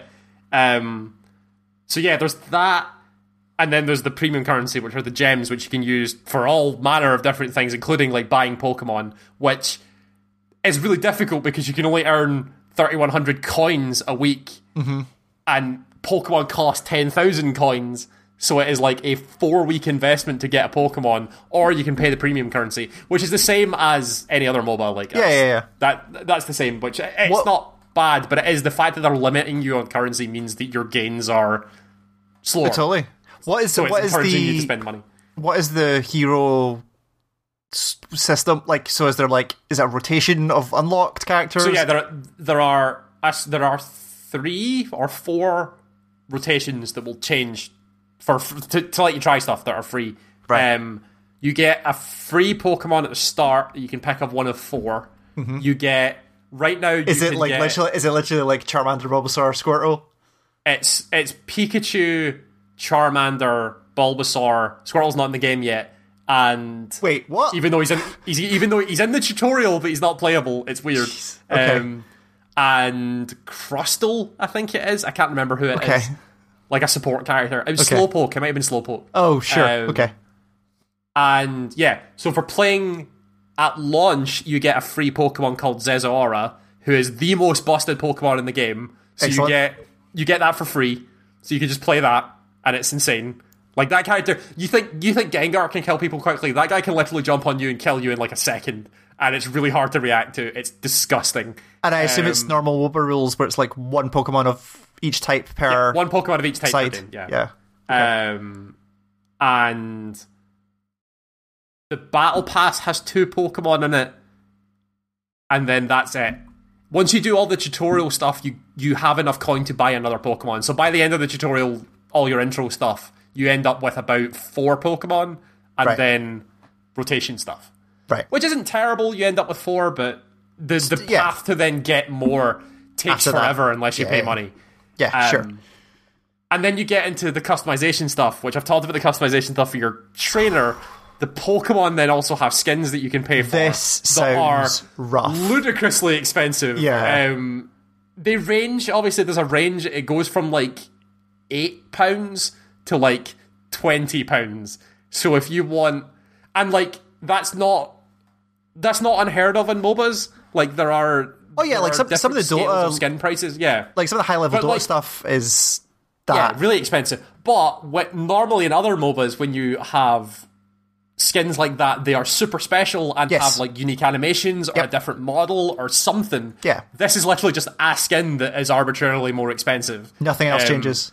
And it's things like it's things like Greninja has like a um like a Super Sentai suit that looks pretty cool. Oh. They're basically just doing it off of like that one looks the coolest, so it's probably the most expensive. And they're right normally, right, like that okay. is the um like the Mr. Mime skin. People like Mr. Mime, so that one's twenty quid. Like it is Jesus. it, it is weird. Like the pricing structure on that is fucked. Um, but yeah, so everything that's not you playing the game is a really predatory mobile experience that is really off-putting, especially when there are so many menus with so many currencies and the menus fucking suck.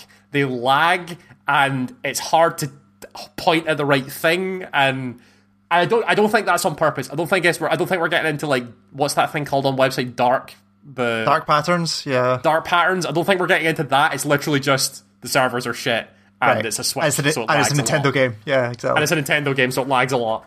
Um, which is awful, especially when you're having to engage in all this predatory shit. Yeah, yeah, And yeah. then the and the, the the Pokemon picking menu in game also fucking lags. So you there is a thing you can set a favorite Pokemon to say this is my favorite. I thought because I apparently know how to design games better than these guys that favoriting a Pokemon meant that when you get into character selects, that Pokemon is there and ready for you to pick. Yes, like, auto That's my selected favorite almost. Pokemon. I want to play this Pokemon. That's my favorite Pokemon. Yeah, yeah. I love Gengar. I want to play Gengar. Yep. Um, doesn't do that. Gengar is still at the other end of the screen, and the menu takes fucking forever because it lags. And by the time Right. you get over to pick Gengar, some other fuckers picked it. Um, like it's bad, bad, bad, bad, bad. All That's- the favoriting does is mean it's the Pokemon that appears in the lobby beside you. That's it. Um, Okay. Wow. It doesn't, it doesn't actually have any impact, which is what I actually wanted it to do. But That's yeah. oh okay. So do, does this have like straight up like pick ban stuff? Is it like that level of No, MOBA? there's no pick bans. Okay. There's zero pick bans right now. Um, Wow. Even in ranked, like ranked is just a hell house of people picking the most broken stuff. Sure. Um, like you, you've not. It's really it's bad because it, the game shouldn't be like this, but it is really funny when two Gengars meet one to one because it is like watching a fucking like Naruto fight because it is just people like teleporting over and over again, and they end up in like the and it's basically like whoever mashed the button fastest wins. Excellent. And it's, nuts. It's crazy. it's yeah. almost worse somehow that the game itself is good because if it hmm. if the game itself wasn't good, you could just be like, yeah, they've just gone full mobile predatory shit. It's it, it, it's bad because the game's good, which means the predator stuff is probably going to work. Yeah. Which means they then get to come out and be like, "Look what a success Pokemon Unite is," and people don't then go, "Yeah, but it's it's really bad for people. Like this is not good." Um, but yeah, it's it'll be the standard thing of it'll probably end up making money, and then Nintendo will be really happy. And, Totally. and- We'll see. it's the only po- it's the only Nintendo game I've played online that works online. Like it doesn't lag in game or anything like that. The game works fine, um, which is a surprise because Nintendo don't know how the internet works. But yeah. Oh, don't worry. So I actually looked up who the developers of this were. Who was I was Yeah. slightly interested in. They've worked on a bunch of like mobile multiplayer games before. Like they have a history of this stuff. They made. There's a name I recognized in the like. You know, like every mobile game is like the something the off na- the something. Yeah, like the name is randomly generated that includes legend somewhere. Um, Arena of Valor was one I'd heard of before. Sure, I was like, oh, that was that was a mobile game. Um, God, I kind of want to play a game of real, ga- real mobile game name or something I've made up because some of these are just oh, Eliminator Alliance, Fantasy Fighters, Sure. Crossfire Yeah. Legends, Honor So of Crossfire, Kings. Crossfire, I can give you because Crossfire is actually like a really old, That's like not- Korean shooter. it's something. not that Crossfire though. Oh, it's That- a different Crossfire. That's okay. X Fire, right? Sure, yeah. This is Crossfire Legends. So yeah, right. Back on track. Sorry, yes. Uh, Pokemon Unite. It's it's a good game, but really predatory. So be Yep. careful. Like uh, putting the warning out now. Um, it's also busted, which you can have a lot of fun with. Uh, Sure. Yeah. So that's Pokemon Unite. Yep. Um, other game I've played, which you've also played a bit of, but um, We should I've take a break before Do we do this. Yes, because Yeah, we're, sure. we're we're running a bit long. Uh, That's fine. Cool. What? what uh, you have some music? I assume. Um, yeah, all the games that I've played uh, either don't have soundtracks available or are Nintendo products, so I don't really want to play the music from it. Uh huh. Um, so I'm going back to uh, Final Fantasy XIV. Um, Sure, yeah, I, okay. I am going to play the the main theme from the Shadowbringers expansion, which is just a song called Shadowbringers. Um, it's it's going to be interesting because it's like a like six and a half minute song that goes places. Um, so I'm going to have to dictate to Ewan the Yeah, point te- at which I want him to. Yeah. Tell me which it. thirty seconds you want. And Yeah, we'll- which thirty seconds I want because there are specific moments that I'm like, yeah, this this is the theme. Okay. Um, But yeah, this is 30 seconds from the theme of Shadowbringers. Um, I can't say enough how good Final Fantasy XIV is right now. Hopefully, in news we get to talk about how fucked it is right now. We'll get to that because I'm I missed this whole story and then started Yeah. seeing on Twitter. I'm like, But it's still a very, very good game, but it Yeah. is fucked right now. So yeah. Um, yeah, so check the post for links. You can pick this up, and we'll be back with some more after this.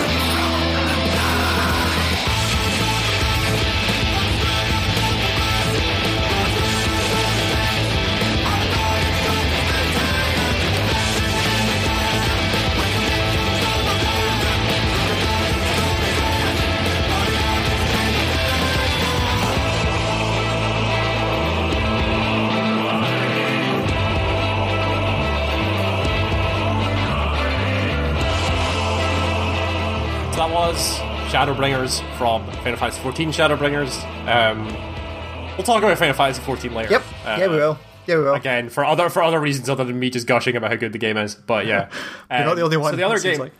the other game uh, that we have both played, I've finished, and Ewan has given up on, uh, is uh, Boomerang X, um, which is I this got revealed I think at last year's Devolver conference. Yeah, it's a, it's a E3 Devolver game, so yeah, I Yeah. think it, yeah, and it is a movement based arena shooter combat game.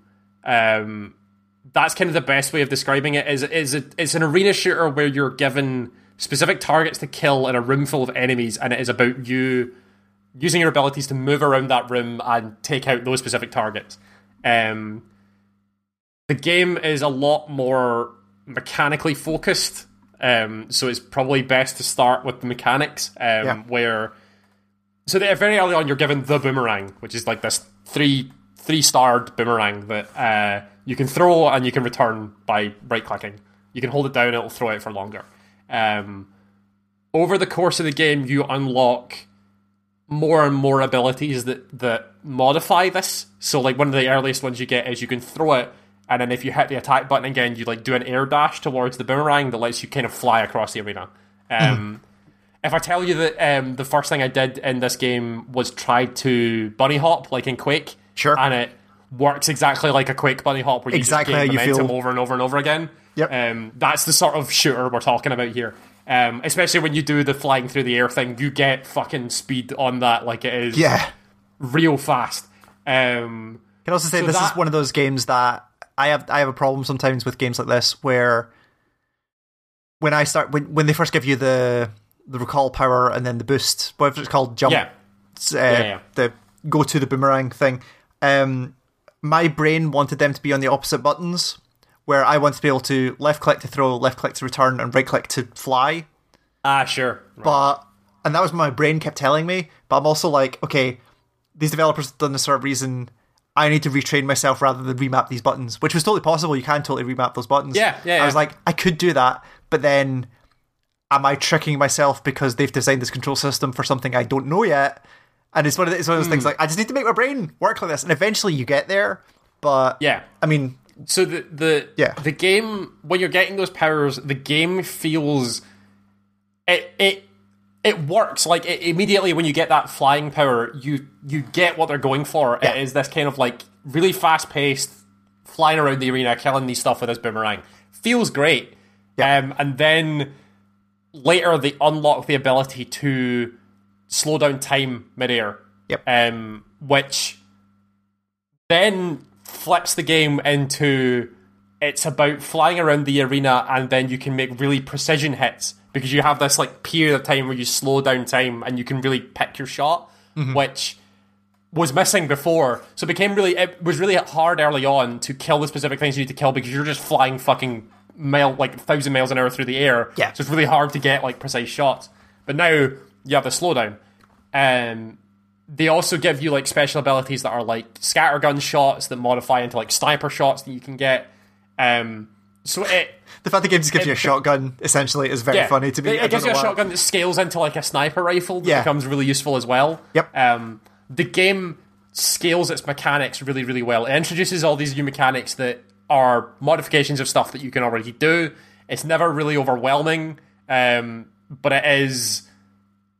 It, it adds to the game in really like effective ways. Where eventually, towards the end of the game, you are having to make really precise movement decisions and hit really specific targets on things to do Yeah. specific stuff, where it, it becomes a lot less chaotic and becomes a lot more making deliberate movements and flying into specific locations and all this stuff. So, so may- Um, maybe this is why I didn't connect with the game as much. I don't think is that I felt there was a level of.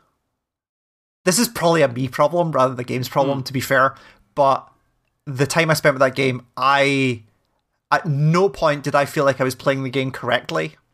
Which is Right, and cor- okay. correct, correctly is a weird term, but like Yeah, it feels like yeah, I'm not doing it the way it was designed to be used. Where it just feels like I am constantly panicking that like I am just trying to survive constantly, and I never quite flipped So over to that- the point where I felt in control.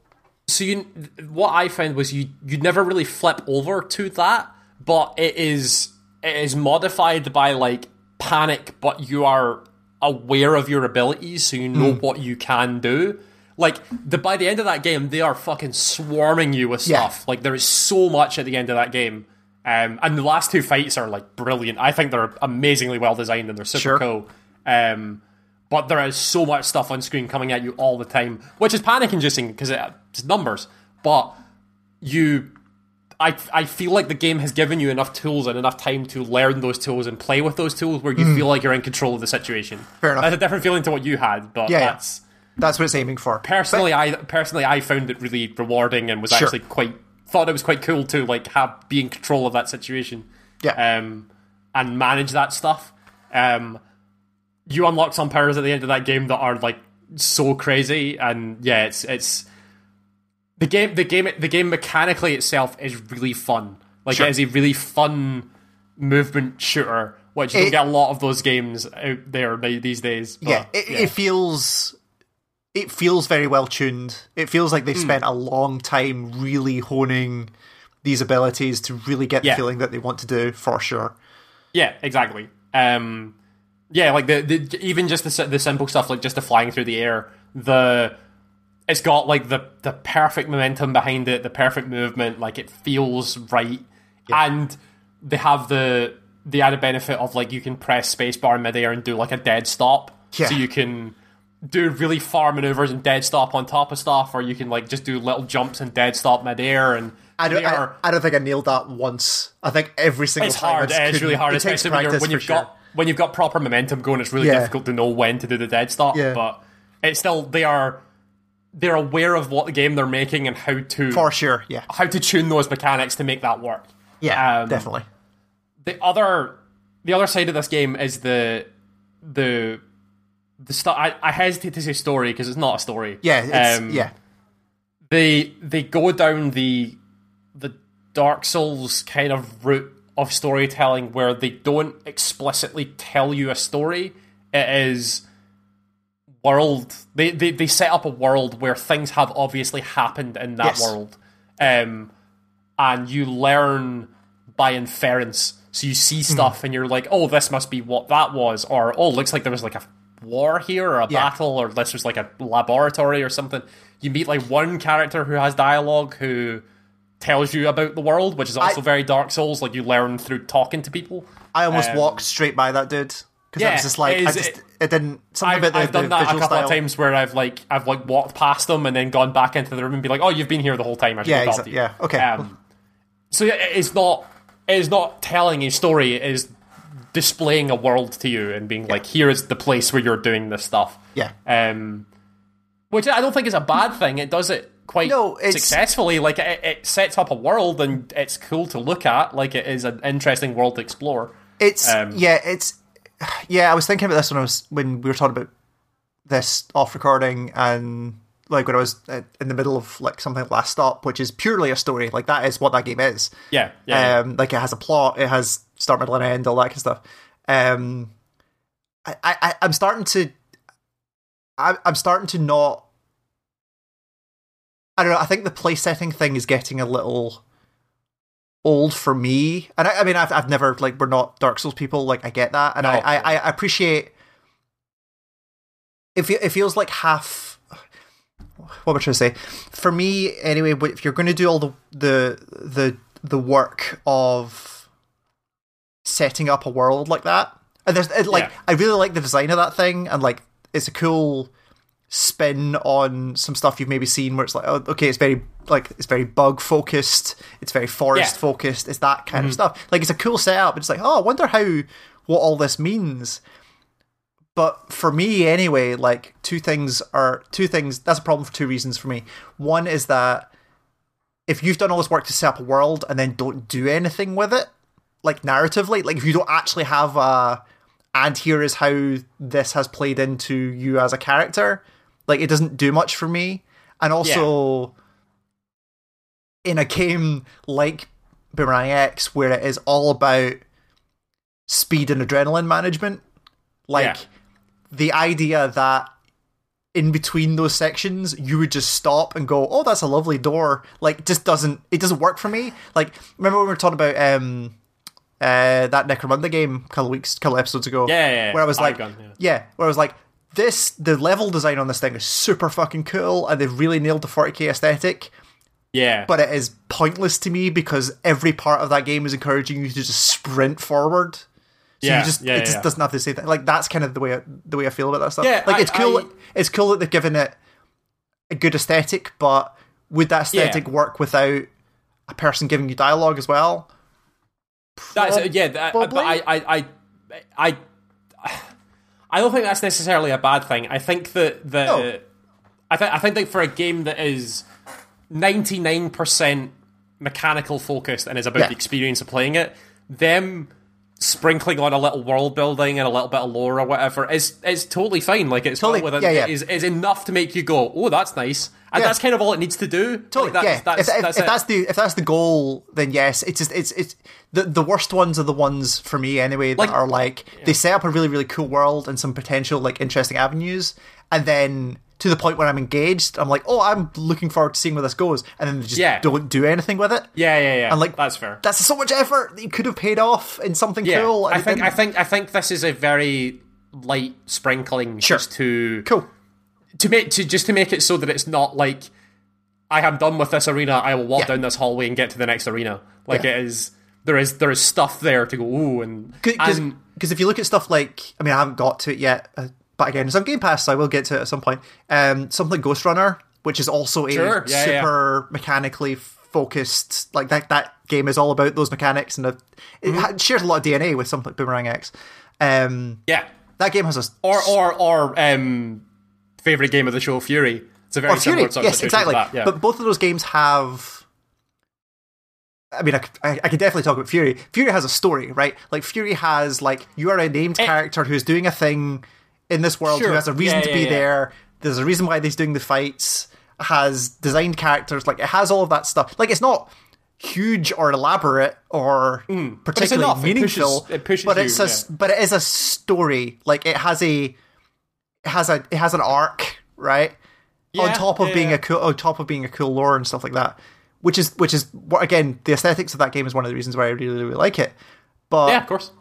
it doesn't need to be super I, I, again i'm still internally de- like trying to wrestle with the idea of like okay if you don't have any of that stuff in a game like boomerang is it just like would the game still work if it was It's- totally abstract like if you have all of that without the At that lore. at that point you're just playing like disconnected Quake levels at totally that point. yeah Like, that's that's what i mean yeah. right like you do Which it's again good to would have be a really grounding. impressive. It'd be a really impressive mechanical showcase. Yeah. but the the the tying it together with the world makes it like more of a video game, Totally. which is And again, yeah. stuff stuff like Ghost Runner, like, is not. It's a super, as far as I can tell, anyway, from what I've seen, it's like a super generic cyberpunky story, right? It's like yeah, yeah, yeah. Discarded like- corporate, all that kind of yeah. stuff is there, but it does have the. And again, this is a me thing, but that is the kind of stuff that propels you through the mechanics, especially in a game like Ghost Runner, like Boomerang, where you're dying over and over and over and over again. Like you want something to go like, okay, where's my reward for this? Yeah. And, the, and, I- and I know in Boomerang, it's like, oh, cool, I want to see what the next power is. But yeah, also, like, yeah, yeah, it, it's, a, it's a different, it's different incentives, really, that, that Yeah, work for on sure, different levels. yeah, it just works for different people. yeah, Um, works for different people. the other thing that the other thing that um, I I do really like in this game is the the look. Like, um, yes, it I, has a- I really do like it as well. I defined I defined this. It's one of the, I, I felt really smart about this, and then I thought about it more, and it might not work, but Okay. we'll see. Um, my friend was asking about it, and I was like, it's kind of what would happen if you took something like the Obra Dinn and Mm-hmm. gave it the lightest bit of coloring, like Sure. just just like it's it's a lot of like flat matte colors with really striking edges but the colors are really muted and they they don't like fade into the background or anything like that but they are there purely as coloration while you fr- fly through this arena right like it Totally. is, It, it feels um, like it's not it's not there to like distract you or No. d- draw your eye in any way it's purely there just as again as like set dressing like the world Yeah. is It's definitely because it's pulling so many influences from like those kind of early '90s pol- polygonal shooter stuff. Yeah, like I don't know why, but Daikatana kept coming in my head while I was playing it, and I don't know why. But yeah, like, seems weird I don't know why you would think of it yeah, I, I don't know why Yeah. anyone thinks about Daikatana, but like it had that that feeling of like I- don't know, like it's it's maybe it's just the enemies, maybe it's just all the bugs in it. Maybe that's the thing. Yeah, there's a lot of bugs, yeah. character bugs, not bug bugs. Um, yeah, yeah.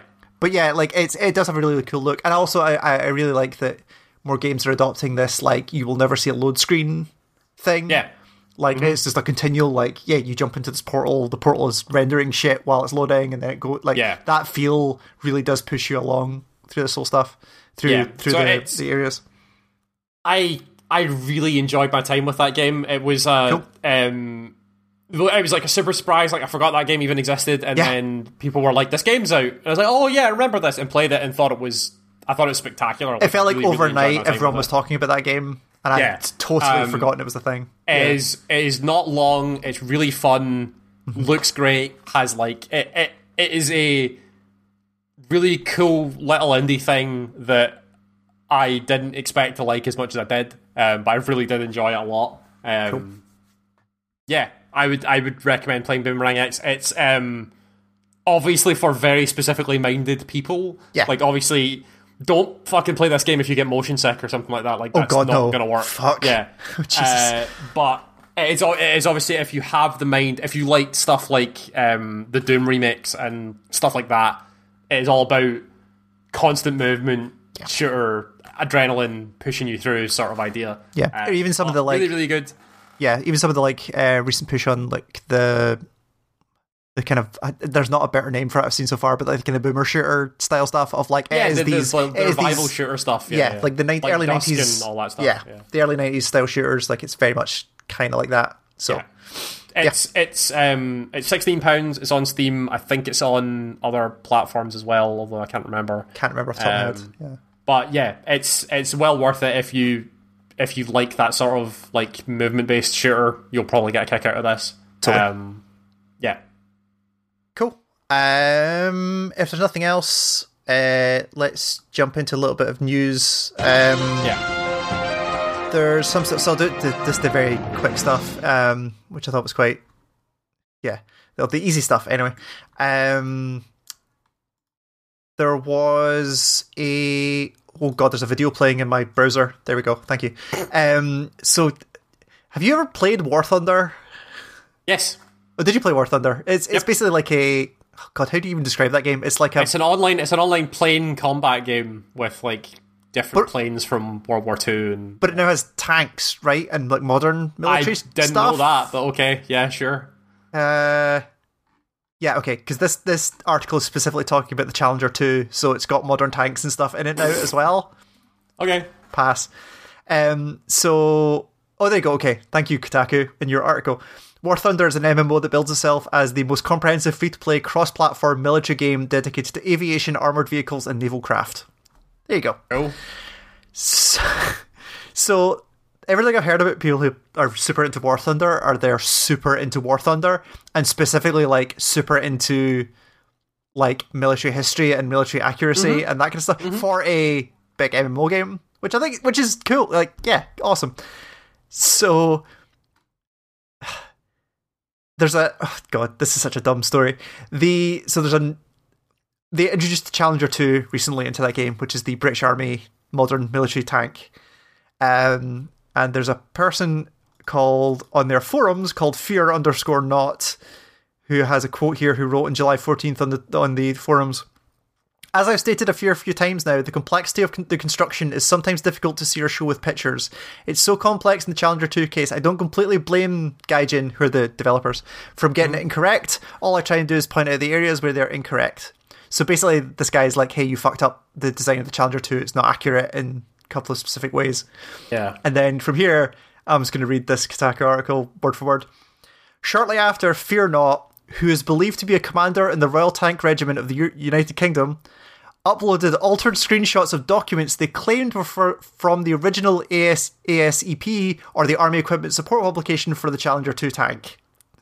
Oh my god. Okay. These images were meant to be an example of where the developer went wrong in the in-game design, but were eventually removed by Gaijin Entertainment due to the classified nature of the information that they I was gonna shared. say, yeah. You can't fucking share tank specs with like a Uh, video game developer. That's weird. the senior technical moderator for the game wrote, quote, We have had written confirmation from the Ministry of Defense that this document is classified.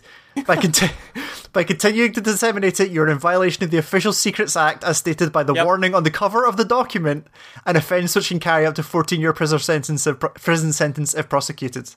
Fantastic. Every time you place us, international representatives of Gaijin Entertainment, especially any UK citizens in hot water, as the warning so helpfully states that the unauthorized retention of a protective document is an offence.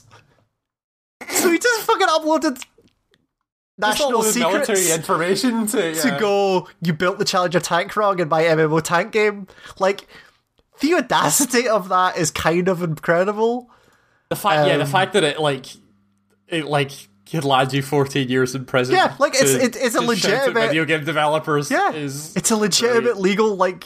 Do not fucking do this. The fact it's written on the cover of the document as well Yeah. is very funny. Yeah, yeah. Um, Like surely every page had to have like yeah, classified written it- on it and stuff I, as mean- well. I mean, I obviously never got to see the document, but like, Obviously, yeah. all of these documents have like, even the stuff that I had to deal with in work that is like class not classified, but like company confidential. Please do not distribute. oh yeah, I like, deal with that all the time. Yeah, all yeah. documents have on them in the header usually like do not distribute or like Oh yeah, we, kind we, of we've got that on like both our header and footer, and then like a watermark over the pages and Yeah, stuff like exactly. that. Like it's yeah, yeah.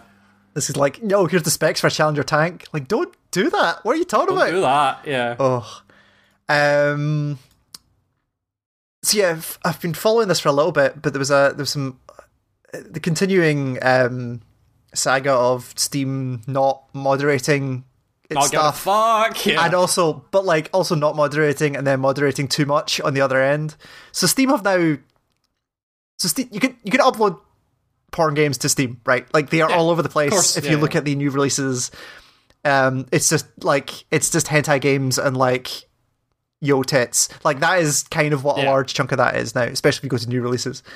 So there's a game called Spectacle, S P E K dot T A K L, which is a super uh, small indie game that is. I actually don't know what the game's is about. To be honest, I have not looked that deep into it. But I, this article came up when I, I was reading it. This is from their official blog, where they basically said, uh, "We uploaded our game. It got bounced back as adult content during during submission." um, and was the game was reviewed internally by Steam, and as a result, the game was banned from publication on the platform. So I've never really known what that mean. What happens when you fail like a submission? Um, what happens in that process? yeah. Yeah. Yeah. Basically, what happens is if your game is banned from publication, which is a specific state the game can be in, you do not get to appeal. You do not get to discuss. You don't get, hey, if you change X, Y, and Z, it'll be fine. It is straight up banned, and you can upload nothing else under that name Wow. again. That's aggressive, Like you cannot touch it at all. Um, the reason they gave was quote: "We have determined that it, we have determined it to include sexual content containing depictions of real people, which we are not in the business of selling." So that's the line that Steam has is like you can have digital boobies everywhere, but as soon as it's Yeah. real people doing it, that's where they draw the line. No. Yeah. So what this actually was, the game contains public domain footage of real life people doing like kinky stuff. Like like the kind of like okay. the kind of stock footage stuff you would get in like a documentary, like that level of stuff. And it's the first 4 minutes of the game where they have like fake TV programs that you can button through. Like that's the content, right? So Right, it's, okay. it's in this situation where like if they came back and said, "Yo, you can't do this," it'd be very easy to go, cool, we will remove that from the game. But they've gone this extra step of fucking salty earth, never again, do not come Yeah, near never us. ever. Yeah. Which is wild, right? It's so I mean, it's, it's good that they at least have a line. They have I a guess, line. somewhere. yeah, but like you look at the shit that's on there, and you're like, man, like this specific thing, which is especially when it's a way that's like it's not the focus of the game. It's Yeah. not like it's a It's a throwaway thing that'd be very it, easy to remove, and they're just like, nope, banned completely. Um.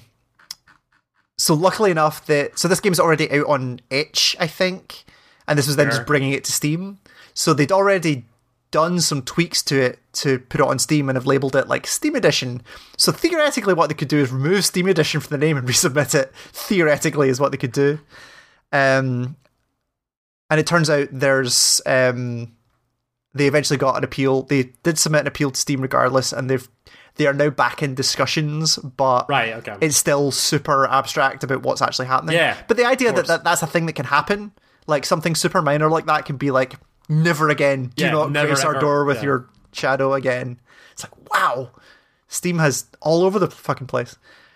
Um, there was the EA Play Live uh, last week, or last Thursday, yeah. where they had some things that were there. Uh, yeah. kinda. Um, but the big. I'm, uh, I'm, I'm the most excited I've ever been for a fucking racing game because it has a cool looking FMV dumb storyline. Yeah, Uh, the is that the F one game? No, is that Grid? Dirt, Dirt, Dirt Five, Grid, Grid. Dirt. One of the two, I can't remember, but Because you said Dirt and then they said Grid, and I thought it was very funny that both those things are now owned by EA. yeah, whichever one it is has a. I, I was sitting watching it with my girlfriend, and my girlfriend was like, "That's the guy at Sex Education from Netflix," and I was like, Yeah. "What? What's he doing in a racing game?" And then Yeah. they said it. I was like, "Oh, he's just playing a part of F- the story." It's Okay. an FMV story in this racing game. Yeah. Cool. Yeah, totally. I mean, it worked for Need for Speed, right? So why not put it in Grid? Um, but the big thing, like one of the worst kept secrets in video games, was officially announced at the end of it, where they are doing a remake of the first Dead Space. Um, the players will experience quote. This is from the Polygon article. Players will experience quote improved story, characters, gameplay mechanics, and more as they fight to survive a living nightmare aboard this aboard the desolate mining ship, the USG Ishimura, while uncovering the dreadful mystery of what happened to the slaughtered crew and ship. So it is a it is a remake of the first one. They have used both the term like remake and modernization, which are Yeah. different degrees of thing. I I am taking it to mean, which is what I hoped it was, is like a Resident Evil Two style remake. That's they are yeah. ground up designing it. and- Yeah, because if you want to be super cynical, and you have every right to be, because it's EA, especially the history of those Dead Space games, where Hmm. Dead Space came to EA as they were doing their originals. No, what was what did they call it back in the day? There was some term they used that was like, "We're funding a bunch of weird shit to see what happens." Uh, It, it was like it was like something by EA, like they Yeah. put their name on. I can't remember what it was. So yeah. they got a bunch of like smaller studios to make stuff with EA funding to be like just make weird shit. And one of the things they made was Dead Space, which did really really well. Dead Space Two, excellent game, continued. Mm-hmm. And then you were like, oh, this game's really popular. Let's just burn it Milk into the it. ground. Yeah, Yeah. with with co-op and microtransactions. microtransactions And you know what the best part about Dead Space was? Fighting humans with cover-based mechanics. Like, yeah, what? make a cover shooter. Yeah, Yeah. And then they put that game out and they were like, oh, weird, nobody's buying this third one. Oh, well, close the studio, fucking yeah. get rid of the thing. So we were like, so I was reasonably confident we were never going to get another Dead Space.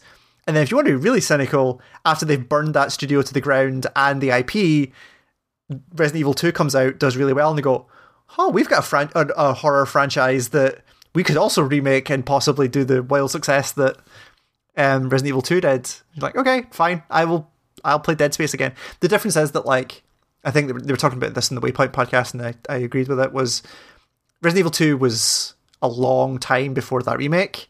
And, like, Yeah, that remake did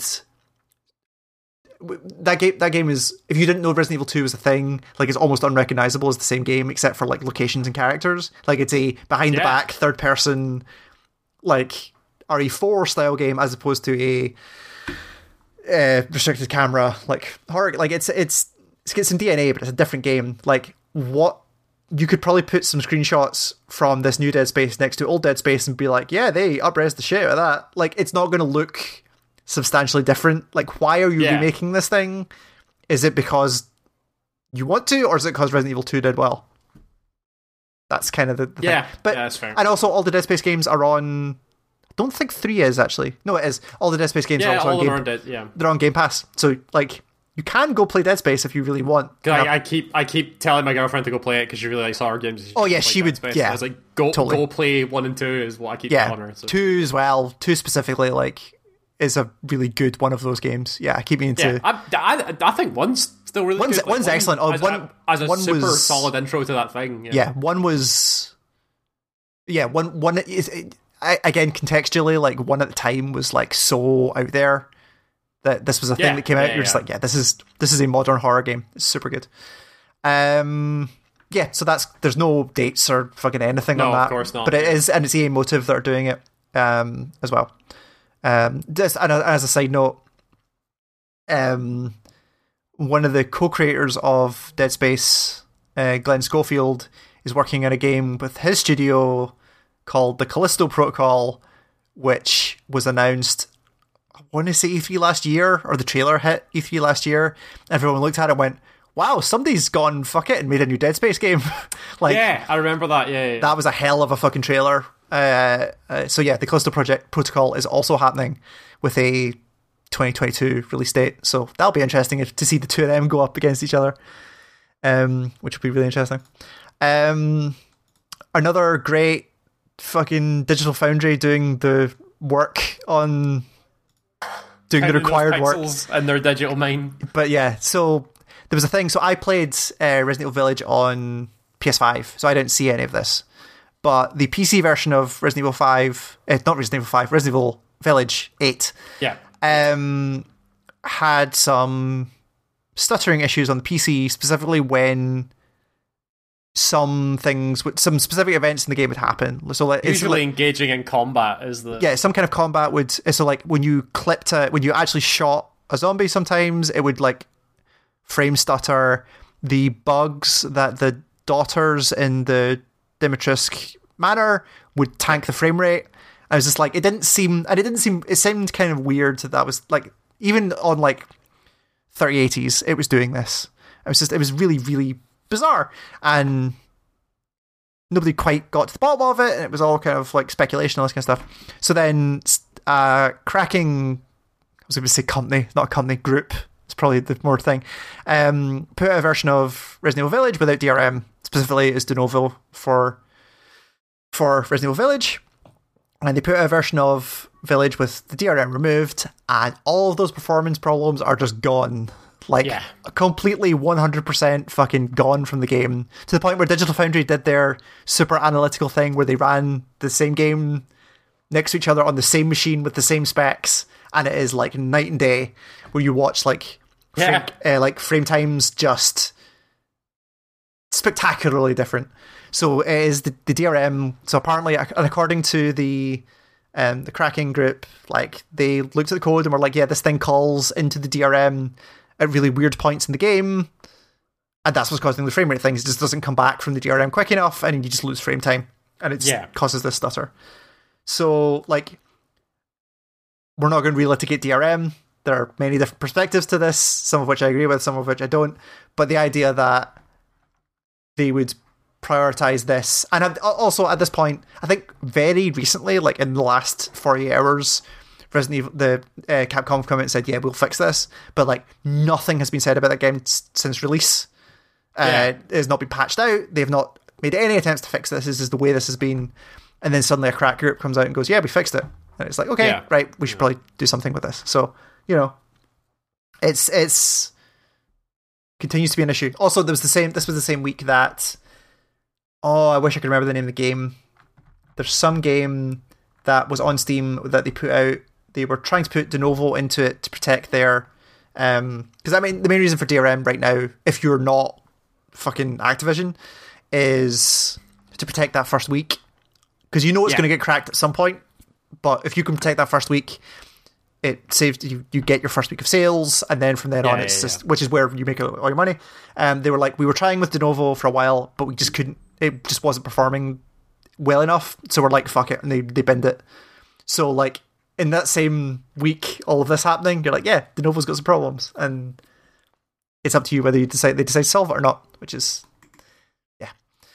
Um, yeah, there was the Activision stuff this week was just horrific. Just Yeah. like it's It's, like it's it's it's almost not hugely worth going into it because there are many people much more qualified than us who have done a much better oh job. yeah, yeah. We, sh- we shouldn't be the ones to talk about it. No, like um, I would go recommend reading Vice's piece on it.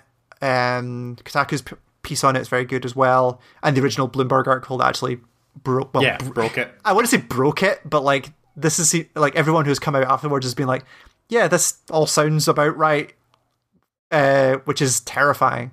Um, but yeah, um, for me it was just the detail in it. So the the big thing about this that makes it different from the like something like the Ubisoft case where like there was I a mean, bunch I've- have we have we have we said what the thing is about? So basically, the, the core, well, yeah, so the core point of it is that like the thing that makes it different from like Ubisoft, where they also had big media reports about internal sexual harassment, um, bad like horrific company cultures, all this kind of stuff. That came out as a, I think it was also Bloomberg did their the original big story on that. Um, the difference with this is with Activision is that this the state of California is suing them. This is a yes. lawsuit. So this is a substantial different thing. So is this, where- I, I I'm never sure how this works. If it's the state of California suing them, Yeah. is that it's not a class action, but is that like a like a lot of people together are all suing them all at once? So it's the state. No, because it- if it's a bunch of people suing at once, that is a class action, which is a private individual thing. This is specifically, from what I can tell, and the reading I was doing on this, because I don't understand a lot of the US political system, that's kind of difficult. yeah, that's that's why I'm confused. As Yeah. well. So from what I can tell from reading about it, um, it is specifically the California State, um, like labor department or like working pensions department or Right, something like the equivalent of our working pensions department is suing them. Yeah, yeah, yeah. Specifically for abusive workers, basically. So they are suing on behalf of, not even on behalf of, where they're basically saying like you are breaking the law by the way Right, you're doing okay. it, and are seeking damages. But whether it's damages or whether it's like a fine, that kind of stuff, I'm I don't have the knowledge to be able to, to deal with that. But it is Yeah, uh, specifically the state of California versus Activision, well versus Activision Blizzard specifically. Um, so yeah, the big difference is there's a lawsuit which changes some approaches. Um, specifically, if you look at the res- two very different responses that Activision put out, one from like one of their head of studios, which was like, "We are taking this very seriously," and the other one, which is like, "Bah, liberals," and you're just like, Yeah, "What the yeah. fuck?" Like that sec- that second Activision thing was statement was wild in the state. It was like. This is all categorically untrue. All of this stuff has changed, and I think I can't remember who was that pointed this out on Twitter when I started reading it. It's like you cannot have a statement which is like all of this is categorically untrue and misinformed. Here are the steps we've taken to improve our company culture, and you're like, you can't say that it's all untrue if you're already doing stuff to improve your company. Like you can't say it's not true and then say here are the steps we've done to fix it in the Yeah, same yeah, yeah. statement in the same paragraph. This, sometimes. is, this isn't true. Incidentally, we've also implemented all this stuff. and you're like, yeah, exactly. That's not. mm, You don't. No, you don't get to do that. No one But it- buys it- that. Yeah, but it- yeah, this is an interesting one in that it's a lawsuit brought by a state, which is super interesting. Right, okay, Um. sure. So yeah, we'll see what happens. But yeah, like super. Be careful. Like if a lot of this kind of stuff affects you, like there is some real nasty stuff in this. So be careful if you're reading reports about it. Yeah, of course. Yeah, All this kind of stuff. It's it's not it's not light reading. it's at all. not an easy read. Yeah, No, all. not at all. So yeah, I highly recommend. I'll link in the post for the people who have done the work that you can read what they're doing. Um, yeah, and the last thing, and also like, I was I was playing about with this in my head as well because like I, I I'm still internally wrestling with like when the Ubisoft stuff came out, and especially now where they're like, it's been a six months since that Yeah, original report, or something like that, fucking and they have done nothing. You're like, okay, cool. Like I'm kind of as okay not really talking about Ubisoft anymore. Like I'm Yeah. kind of done with that. Um, and I was like, like, well, we should probably we should probably just not talk about Activision anymore. And you're like, I what mean, was the la- yeah. what was the last thing that Activision put out that we gave a shit about? Like we were not Overwatch. Yeah. yeah, or, well, I suppose Blizzard's involved as well, but like, don't play Call of Duty. Activision, Activision as like its own thing. No idea. Exactly.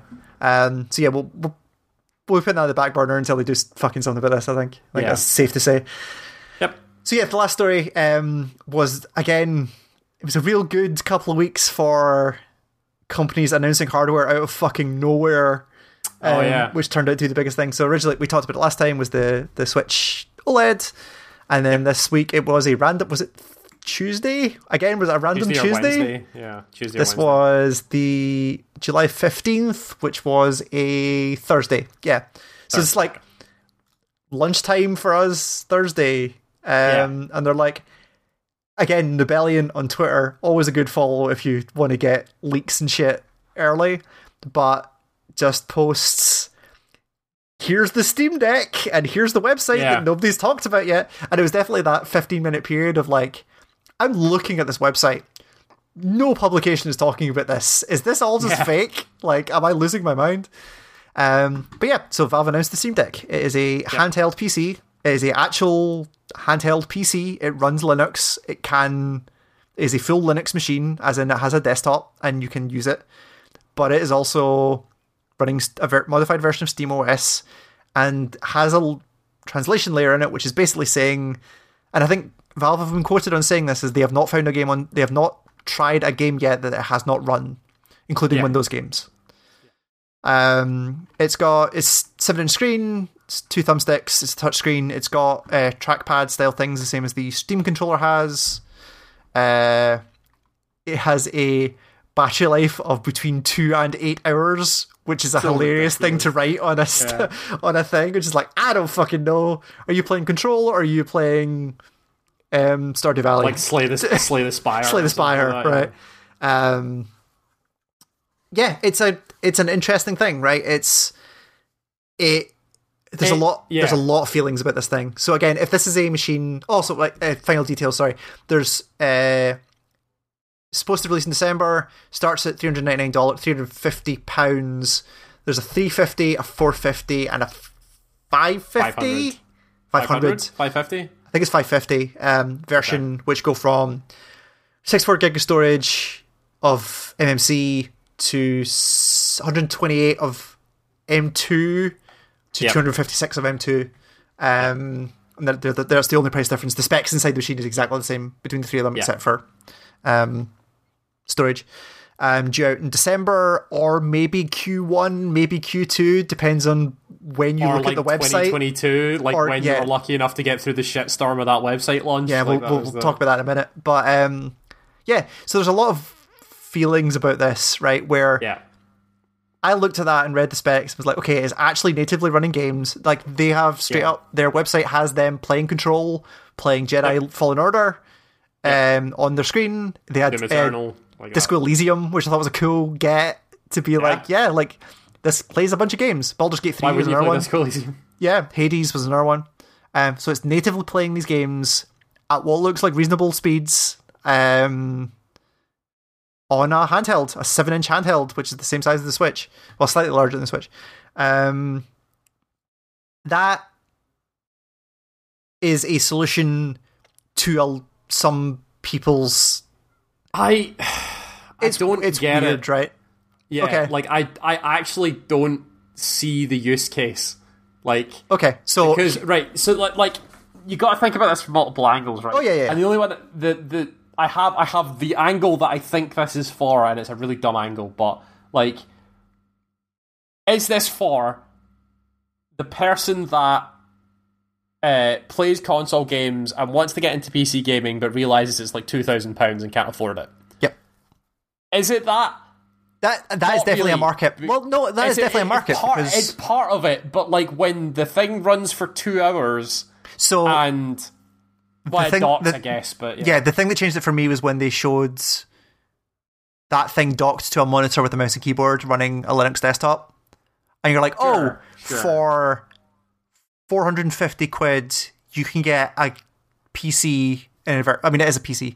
You can get a PC that runs uh, Doom Eternal at 720 at what looks like good speeds. Like that's Yeah, sure. That's that's not an insignificant thing, especially if you don't want to go down the Um, I mean that's cheaper. eh, it's on the borderline for a PS5 or like an Xbox, Yeah. but like ne- no console out there matches the Steam library, like in terms of Bruce, breadth, right?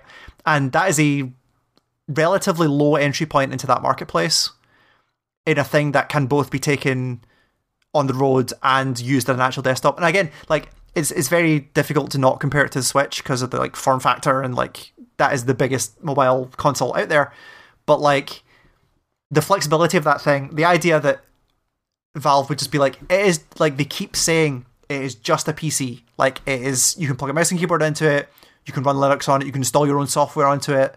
Like how how well does that stuff run on it though? Because that's a really low price point for a thing that says it can run all these games really well. so, Like, it's it's it's. uh, so it, it- I was listening to the the uh, Brad on the Nextlander podcast talk slightly about who knows his tech, and Yeah. it's very difficult to look. So that the architecture of the chip that they're using is the same as is in the new consoles, right? It is Right. a GPU and a CPU on one chip with super fast memory, and it's an AMD of the same line as the new consoles are using. Just like Right, yeah. massively clocked down or like running at much lower clock speed for whatever reason, multiple reasons.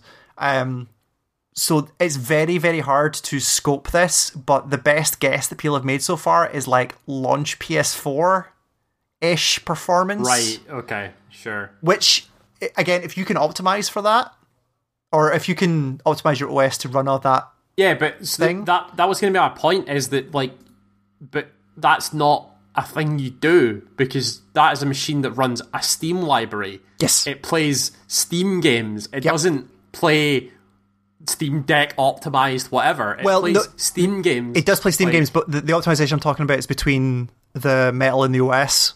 So like, Right, the- okay. there's there's a non there's a non insignificant amount of performance that is required for something like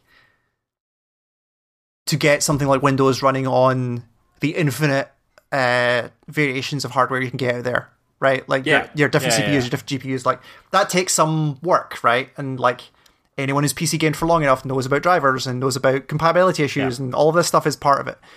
If they can solve that entire problem by saying, here is a single machine that we can heavily optimize the OS like directly to the hardware, and it's Linux, so that layer is already pretty thin.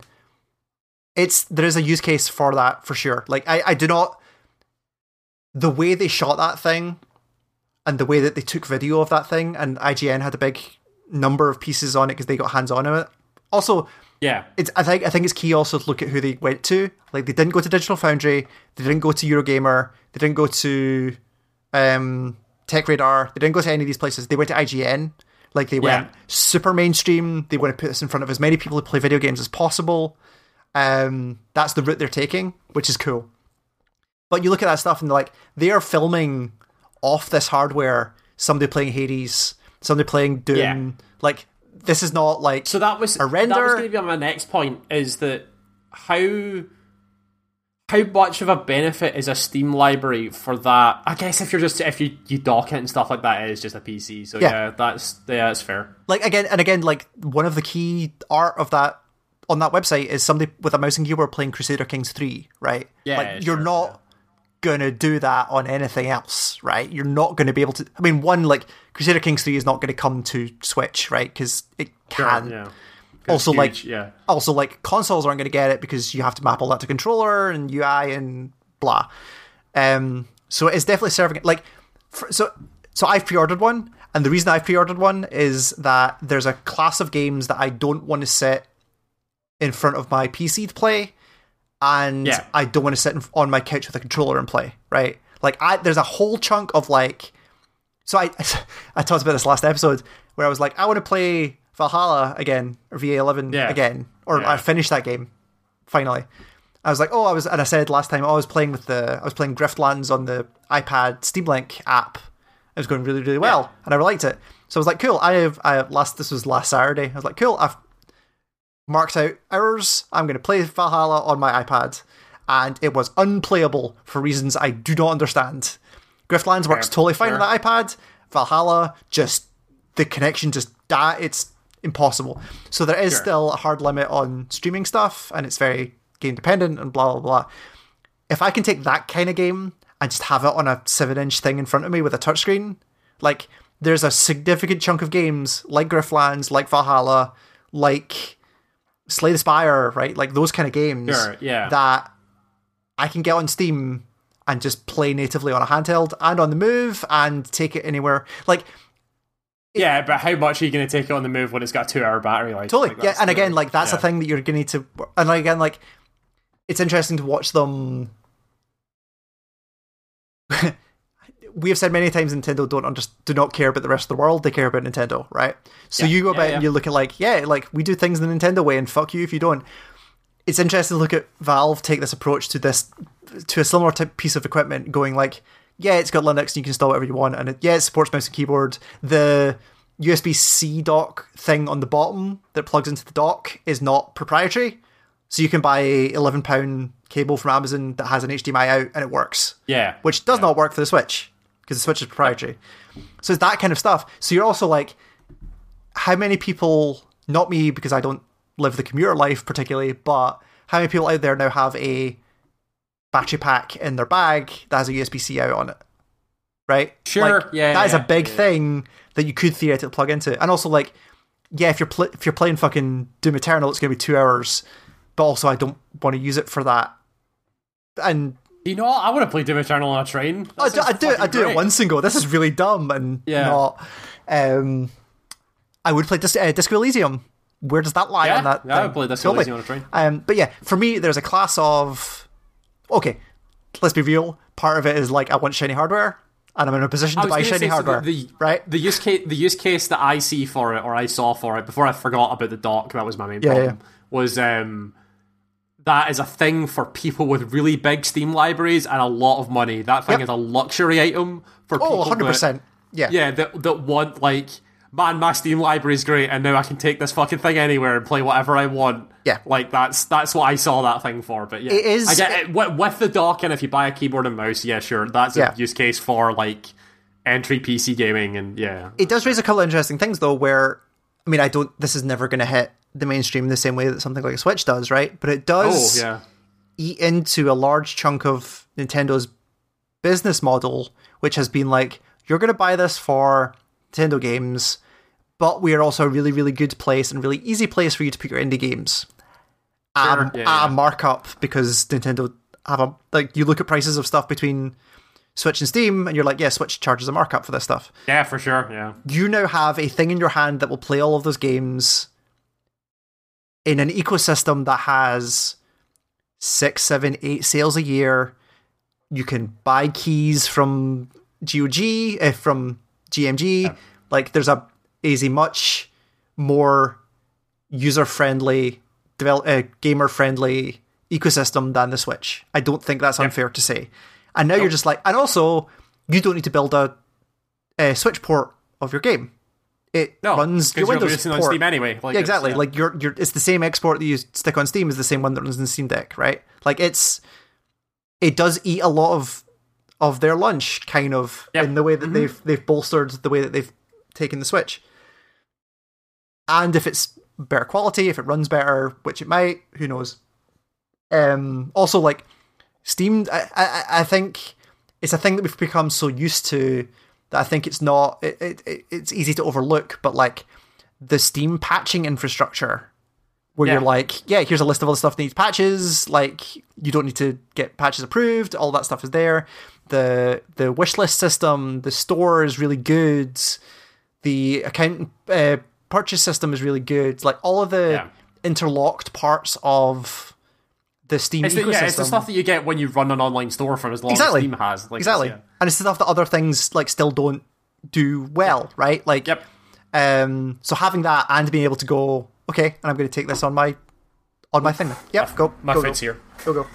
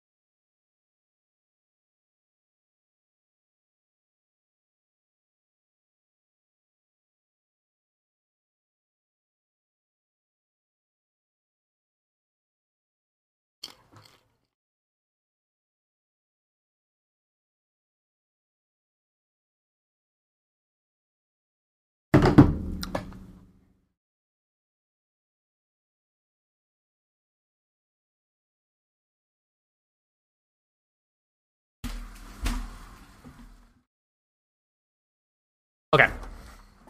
My food is coming between six and seven tonight. That'll be fun. Right. Um, cool. Uh, yeah. And also the other part, like the other thing, the Steam ecosystem. Uh, sorry.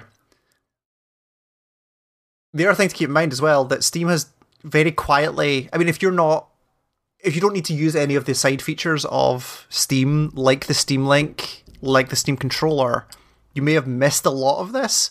But Yeah. like, Yeah, Steam yeah. has got really good at uh f- the flexibility of playing. So like the amount of times where I like I use my Steam Link basically like all the time to play on on my TV. The idea that I can go, hey, I'm in the living room playing a game. I'm going to go move into the office to play it on the desktop or whatever. And it's like, yeah, that just flows because it's streaming, right? So you just go switch off Steam Link and it's just right on your desktop playing. The controller stuff, where all of that stuff can be remapped, where like, okay, can I play a mouse and keyboard game on a controller? Yes, because Steam has a like low level controller API where you can like emulate basically anything. Like it has really detailed controller mapping stuff for like yeah, if you want to directly control a mouse and keyboard game with zero controller support, you can do that very easily. And mm-hmm. also once you've done it, you can upload your your control scheme to the community for other people to grab. Um, the Steam Link app has so many options for okay, what does this touchscreen do? Do you want Yeah, virtual joysticks? Do you want direct mouse control? Blah blah blah. All that kind of stuff is there. So like all of that stuff is there already. So you're like, okay, so the, now and also like the Steam Link has like four paddle buttons in the back. It's got an L3 and an L4, which is very funny to me. But it's got paddle buttons at the back. So you're like, okay, like I understand that SteamOS has this capability to remap them to whatever the fuck you want, right? It's Sure. it's yeah. a much more flexible system than anything that Nintendo will put out. And um it's it has it is not a it serves a bunch of separate markets that are not everyone.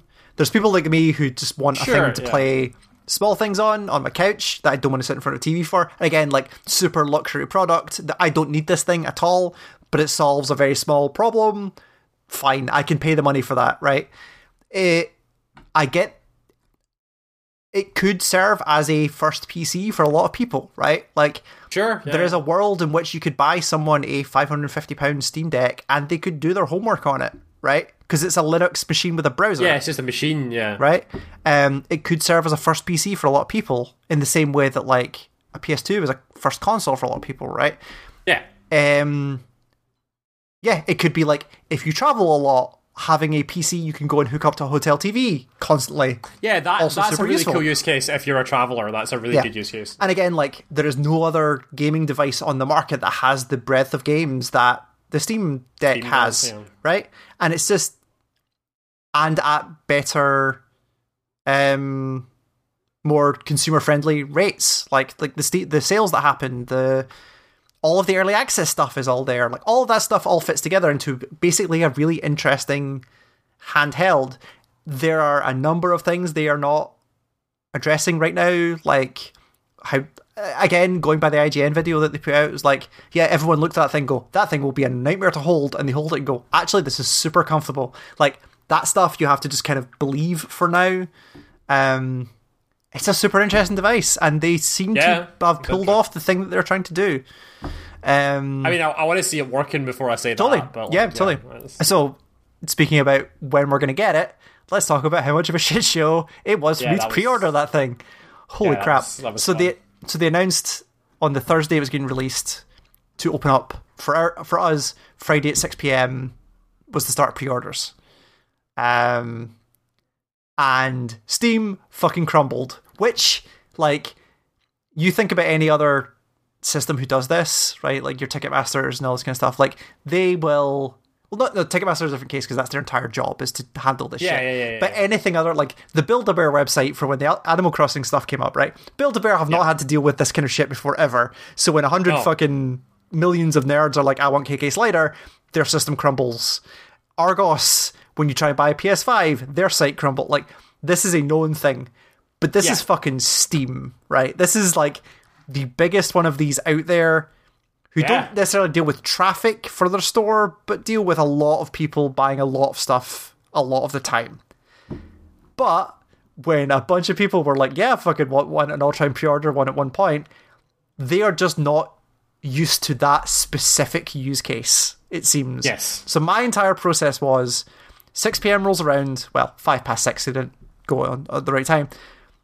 Refresh the page, the buttons go active, which are like, which one of the three do you want? And the way they were doing it, which I thought was quite smart, was it is a £4 pre order fee, basically, that you pay through Steam. Yeah. And also, you need to have had a Steam account that had bought something before June 2022. So you can just get a scalper in creating yeah, fake accounts to buy one. Super smart idea. I hit the button. I immediately go, cool. One has been added to your cart. Check out.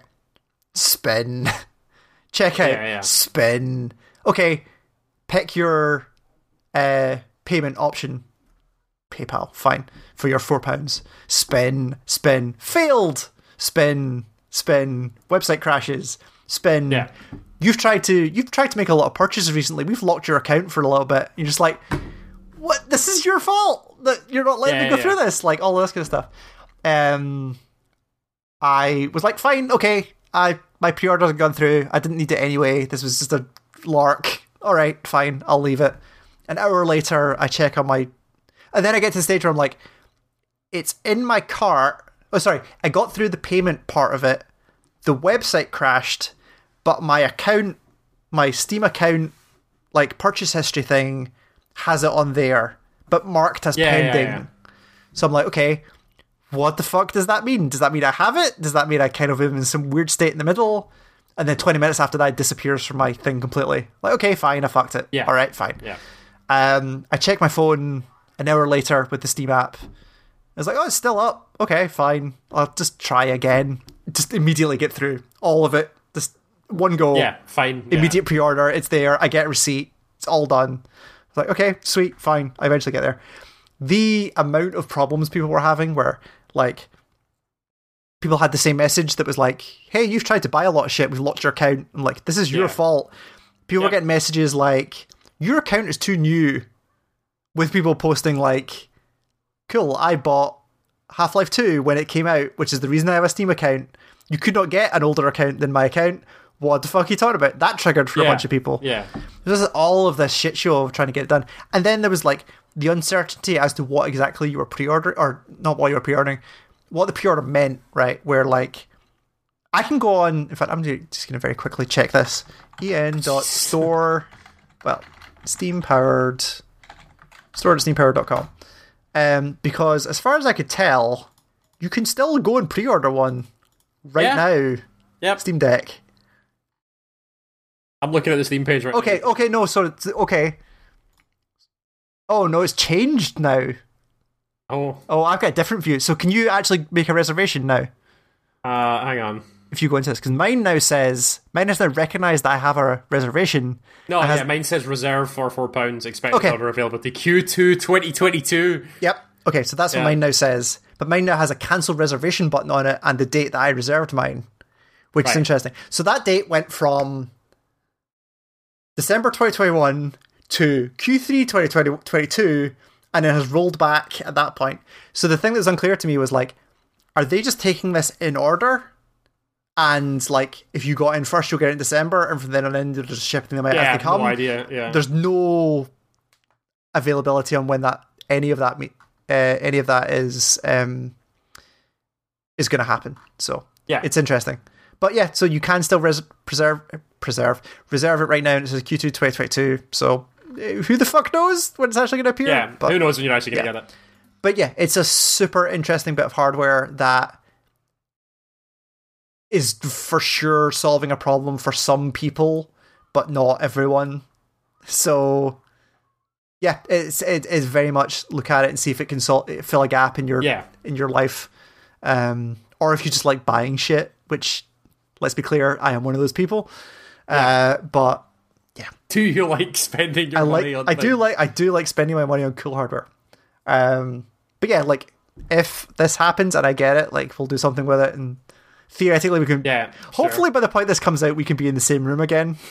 Yeah, I hope so. I don't know. I went to a bar last week, so I think it'll be getting fine. there. Yeah. I'm sure.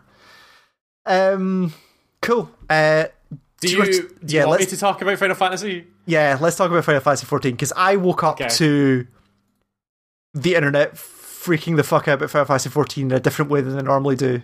Yeah, um, it's been a weird time for Final Fantasy XIV. Yeah. Basically, what's what's happened is that um, there, or the precursor to all of this was that um, so World of Warcraft has sucked for almost a whole expansion and a bit now. That's what I've Um, heard. and- yes. and people got kind of mad um, that they couldn't play their game. Um, so slowly, people have been like migrating to other MMOs, and uh, there are people coming over to Final Fantasy 14. Um, but a few months ago, maybe two months ago, uh, one of the big WoW streamers, a guy called Asmongold, uh, said. I am going to start playing Final Fantasy 14. Like I've been told enough, and I'm so sick of WoW he's he's he's very outspoken. Like he he talks a lot about how Blizzard are doing things wrong and what they should do Right. to fix their game. Like he's a vocal person. He's kind of also an asshole, but that's Sure. separate separate thing that I'll get back to. Um, he said, "I'm going to start playing Final Fantasy 14," um, and with that and a couple other WoW creators who all started, um, there has been like this massive migration of people into Final Fantasy 14 Right. um, a lot of them because of these content creators uh, that led to um, lots of issues because obviously Square Enix are not expecting this many people to turn up all at once. Um, despite having a game that ho- houses millions of players, um, they're Yeah. not expecting this many to go in the space of a week and go like, here, we're here, let's play the game. Um, so what it led to was interestingly, the, the most interesting thing that happened was they were they stopped being able to sell the digital version of the game on the Square Enix store. Yeah, Because that was that was the first screenshot I saw was somebody who Yeah, could not buy many it. people were too many people were trying to buy the game all at once and sign up for accounts that they couldn't handle it, so they stopped selling it. Yeah. like a digital only game. It is insane that they can stop selling a digital only game because they had to stop for demand. Like that's crazy.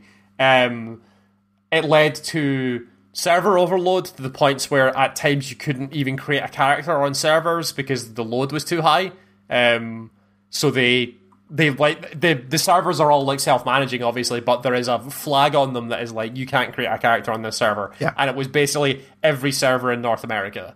Um, And, and there's a separation between like you can't create a character on the server, but you can still join the server if you have a character and play, right? Yeah, so if you if you have an active character on that kind of server, you can play. You just they're not accepting new characters. New at this time. characters, yep. It was it's mainly another like server influx thing. Uh, Right. So if you like if you try to log in at like an, a different time of the day, you could probably make a character. But it is Right. when all these people were trying to get in all at once at peak times, they went no, no more characters. Yep. Um, Makes sense. And yeah, it has been fucking insane. Like I have seen server queues for this game that I've only ever seen on like patch day. Like it's Right. Expansion days. like like like not even expansion days, like patch days, like when the story gets continued and stuff. Oh, and you right, end up okay. in like a queue of like a thousand people. And I tried to log in on like Wednesday randomly at like seven o'clock at night, and there was a queue of like eight hundred people. Like you just don't see that. Like Right. that's the game has fucking exploded in the past like couple of months, Mm-hmm. um, largely because of this influx of uh, World of Warcraft creators. Um, that has led to obviously like it's it's great these people are experiencing this game it's fantastic like they get to they get to do all their thing but it's led to a couple of situations that have been really weird where WoW players have a different mentality to Final Fantasy XIV Sure. players. Yep. So World of Warcraft, when you play at a particular level, when you start getting into raiding and stuff like that, becomes literally about numbers. It hmm. is, it is, it is everybody looking at DPS meters, shouting at people who do low DPS, parse numbers, like all this stuff that really matters to WoW players. And stuff like DPS meters and stuff like that are really easy to get in World of Warcraft. So everybody has access to them, so it becomes a it becomes a tool to distinguish players basically and ridicule people who are not quote unquote good enough because Sure. they're not doing the damage or whatever. Yep. So that is the mentality of the World of Warcraft players at raiding. It is about get your numbers up, do the numbers. If you don't do the numbers, we'll kick you, we'll shout at you, we'll send abuse to you, all that sort of shit.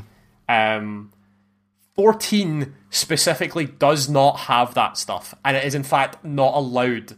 Like the stuff like DPS meters in World of Warcraft are all third party applications. Right. 14 strictly bans third party applications. Gotcha. Like people still use them, but the, the, the general rule in 14 is if you use them, don't talk about them. Because if you Right. talk about them, then it becomes obvious and your account gets banned. Right. Like that is so you don't have straight up DPS meters for raiding. Like most people don't. There are people that do, obviously, because like it's an MMO, so you kind of it, it's useful to have that information, but it's not a readily available tool for everyone, so it cannot be used as a wide denigration of to delineate players because not everybody has access to the information, right? Exactly. So people with the World of Warcraft mentality are now coming into 14 and it is and 14 famously has like a very solid community. Mm-hmm. Like it is a community of people that are typically very friendly, very welcoming, very like patient with people. It with exceptions obviously. Sure, yeah, yeah. happens, but um, they're it's typically it's a really nice game to play because the community is really good. And now there is this influx of World of Warcraft players that have this other mentality that has led to a lot of players being quite scared for the future of Final Fantasy XIV. Yeah, sure. Because it is now these people who are coming in and going like fucking end game, end game, end endgame, endgame, endgame, endgame, endgame, because that's all World World of Warcraft really is. Mm-hmm. When 14 is a lot slower about that sort of thing. It Yep. wants you to do the story because the story is actually really good. It wants you to meet the characters and do Mm-hmm. all this other stuff, other than just going like fucking booster leveling, get to end game, and let's start doing raid. Like Yeah. that's not the point of 14 at all. When you get there, it is, but the journey getting there is part of that experience because the story is actually really good and the characters are really good and all that stuff. Um, so it's led to a lot of worry in the the kind of like not the old guard of 14, but the current 14 players being like, what the fuck is going to happen to our game if Yeah, it totally. gets diluted with these players? And um, it kind of got it came to head. Obviously, it's like like when Asmongold and stuff started playing, there was a lot of he seems to. I don't watch a lot of Asmongold because I think he's an asshole, but Sure. the um the thing seems to be that when he does stuff like this, he has this like retinue of people that just follow him around. Sure, yeah, and, And- that's like, you. You see what happens when like um, specific YouTubers play unknown games; they spike, right? Like this sure, is yeah, yeah. So there, there's a bunch of people like following around to the point where like instant zones couldn't be entered because there were too many people, and like it was blocking people from playing the game, which was Right. not very good. Um, but the best example that I could give of this, I can't remember the guy's name, and I wish I could because it was really, really funny. Um, guy, fairly famous World of Warcraft streamer, jumped over to 14, so he's trying to like jump the bandwagon. Um, played until level like 20, 30 ish, which is just A Realm Reborn, which is the first story arc. yep, Fair, fair enough to Helm, A Realm for to him, A Realm Reborn is a bit of a slog. The story mm-hmm. doesn't really pick up, uh, pick up until after ARR. Like Right. when you get into the patches after ARR, that's when stuff picks up and it gets interesting. But ARR is a thing. Mm-hmm. He got to like level twenty and thirty, said this game's too slow, and like like went off on it and bought a boost because that's the thing you can buy in 14 you can buy oh okay, hey you can spend money and say hey give me this job at this level and they will Right. give it to you if you want that. But you have to pay them for it. Okay. he picked the highest dps class in the game um, which is samurai. Uh, it's not it, none of the classes are really like pick up and super easy oh i know what i'm doing instantly and you Sure. can do it. But so he because at that point you've had tens of hours of practice with them to yeah, get to the you, point you, where you yeah, yeah you, you unlock new abilities, you learn how they fit in your rotation, Exactly. you get to use them. Like it's it's all about picking up stuff slowly over time. It's the it's the MMO experience. That's how Yeah, MMOs yeah. work. But um, this guy went, I want a max level samurai, paid his money, got his max level samurai, and immediately started trying to do uh end game raid content. Like Mm-hmm. the I think he was doing the Omega series or something like that. It was a series of raids from the last expansion. Yep. Um, and 14 because of how it's slow it is and it it, it gives you it gives you your tools over the period of time it also teaches you the visual language of raiding over Yes. time so it teaches you what a stack marker looks like it teaches you what a ground target looks like it teaches you what if someone has the like four arrows pointing out of them, what does that mean? Like it teaches you all this stuff over time. And he jumps into endgame content, not knowing how to play his class or what any of the the raid language is. Like understands none of this. Yeah. Um, and there is a really famous video of him fighting um, a boss called Alte Roite, which is if you know what you're doing, that fight's super easy. Like it is not a difficult fight at all.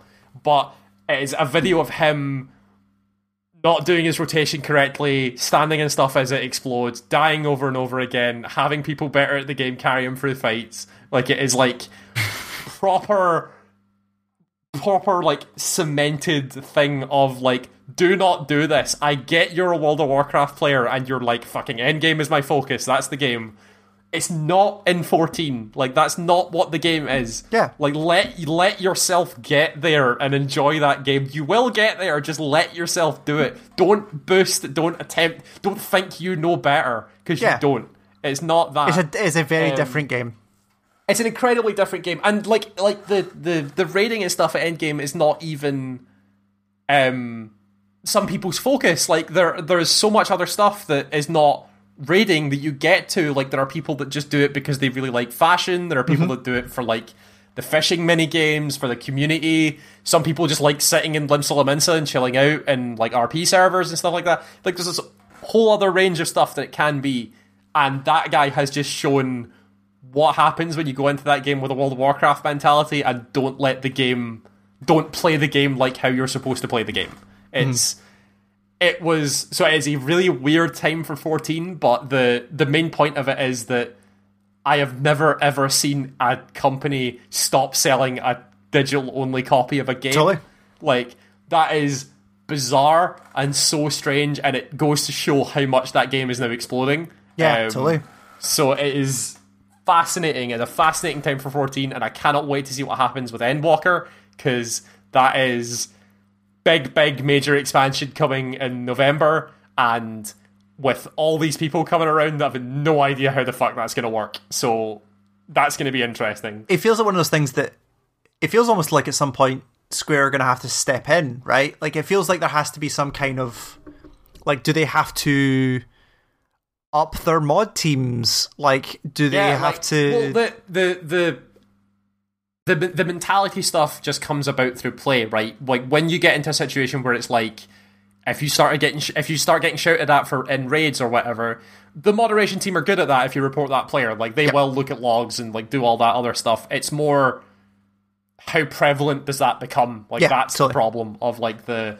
Um, and obviously they they obviously just need more raw server power because Yeah, yeah, totally. you're going to have this influx of players. But um, And I, I don't think Yeah, there's there's no way they could have there's no way they could have planned for that like mid expansion cycle for just millions Yeah, of people like- to just rock up like it is currently it is currently like a super dead time for 14 because it is literally just lead into Endwalker. Yeah. Like they are slow releasing patch content like little bit and little bit here and there, but none of it's particularly big and there's just like a bunch of events and stuff like that leading into Endwalker. yeah So there's nothing particularly huge. It's a super downtime. So yeah, all these people showing up at this time is such a weird moment, but yeah. yeah there's no there's no way they could like it's not like Yeah, you'd never you'd never foresee it other than than reacting to someone like Asmongold saying, "I'm going to start Final Fantasy XIV on this date," Mm-hmm. and then someone in Square Enix going, "Fuck, we need to be prepared for that." But like that, who's going to do that? Like that's Exactly. that's such a crazy Exactly. idea. Yeah, um yeah it was super interesting to watch all yeah, this it's fascinating. It's I, I do I do genuinely feel bad for 14 players where it like like I said even as somebody from the outside it definitely seems like that community is kind of unique in the MMO space where it is like Yeah, it it does is. feel like a good kind of relatively tight knit community that seems to be generally on the right side of things most of the time so to get these this influx influx of fuckwits coming in from a different game Yeah, like yeah, yeah. it could do a lot of damage to a community if if they they are not that's that properly that is managed. the major worry. Like Yeah. that's the or the the other the other major worry which uh, some people talk about is that like having this influx of players that want that specific thing means that maybe um That'll be the direction that they take. To, Yeah. Well, yeah, it- Square Enix are forced to like revert on third-party things, and then everybody has access to DPS meters, and then you have the same problem that you had in World of Warcraft. yeah, totally. And that and that's you purely a, want to happen. And no, that's yeah. totally a business thing. Like anyone, if you actually cared, if you cared about the game, which it sounds like the development team really, really do, yeah. They do. they will go. That's not the game we make. Like, I'm sorry, it's not the thing you want, but that's not the game we make. Unless business steps in and go, look at all these fucking players who've appeared in our thing, feed Yeah. them, and you're like, well, no, okay, fine. yeah, yeah, Um, yeah, super interesting. to see. yeah. It's it's a fascinating time, but we'll need to see how it all develops. Out. Yeah, for sure. Um, so that's everything. Uh, what is next week? So the day you hear this is World Ends with You is release day. Yes. uh, on Yep. Tuesday. Um, which I need to go pre-order actually. Um, Why? Because there's a there's a pre-order bonus thing. Like I'm going to buy it anyway, so like Yeah. why would I not just get the pre-order? Um, the Ascent, which is that game I talked about earlier, is the 29th. Uh, what else is coming out? Not a lot, really. A lot. Well, there I swear there was something else.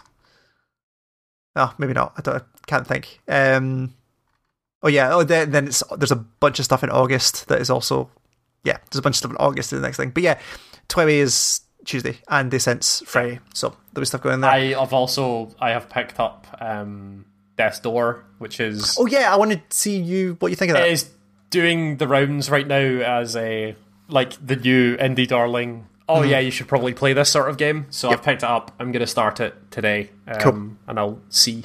Cool. Um, cool. Um, yeah, I'll be finishing Gears of War five probably, and Yeah, then experiment with a bunch of other stuff. Um, yeah, we'll see how that goes. Um, but yeah, GameEngineStart.com is the name of the website. You can find all of those articles, and podcasts are up there. We are on YouTube.com slash GameEngineStart. Subscribe there, get notified when we put new videos up. We are on Facebook and Twitter. If you search Game you'll find us there. Podcast at GameEngineStart.com is the email address if you want to get in touch. And that's us. Stay safe, enjoy whatever you're playing, and we will see you in two weeks. Goodbye. Goodbye.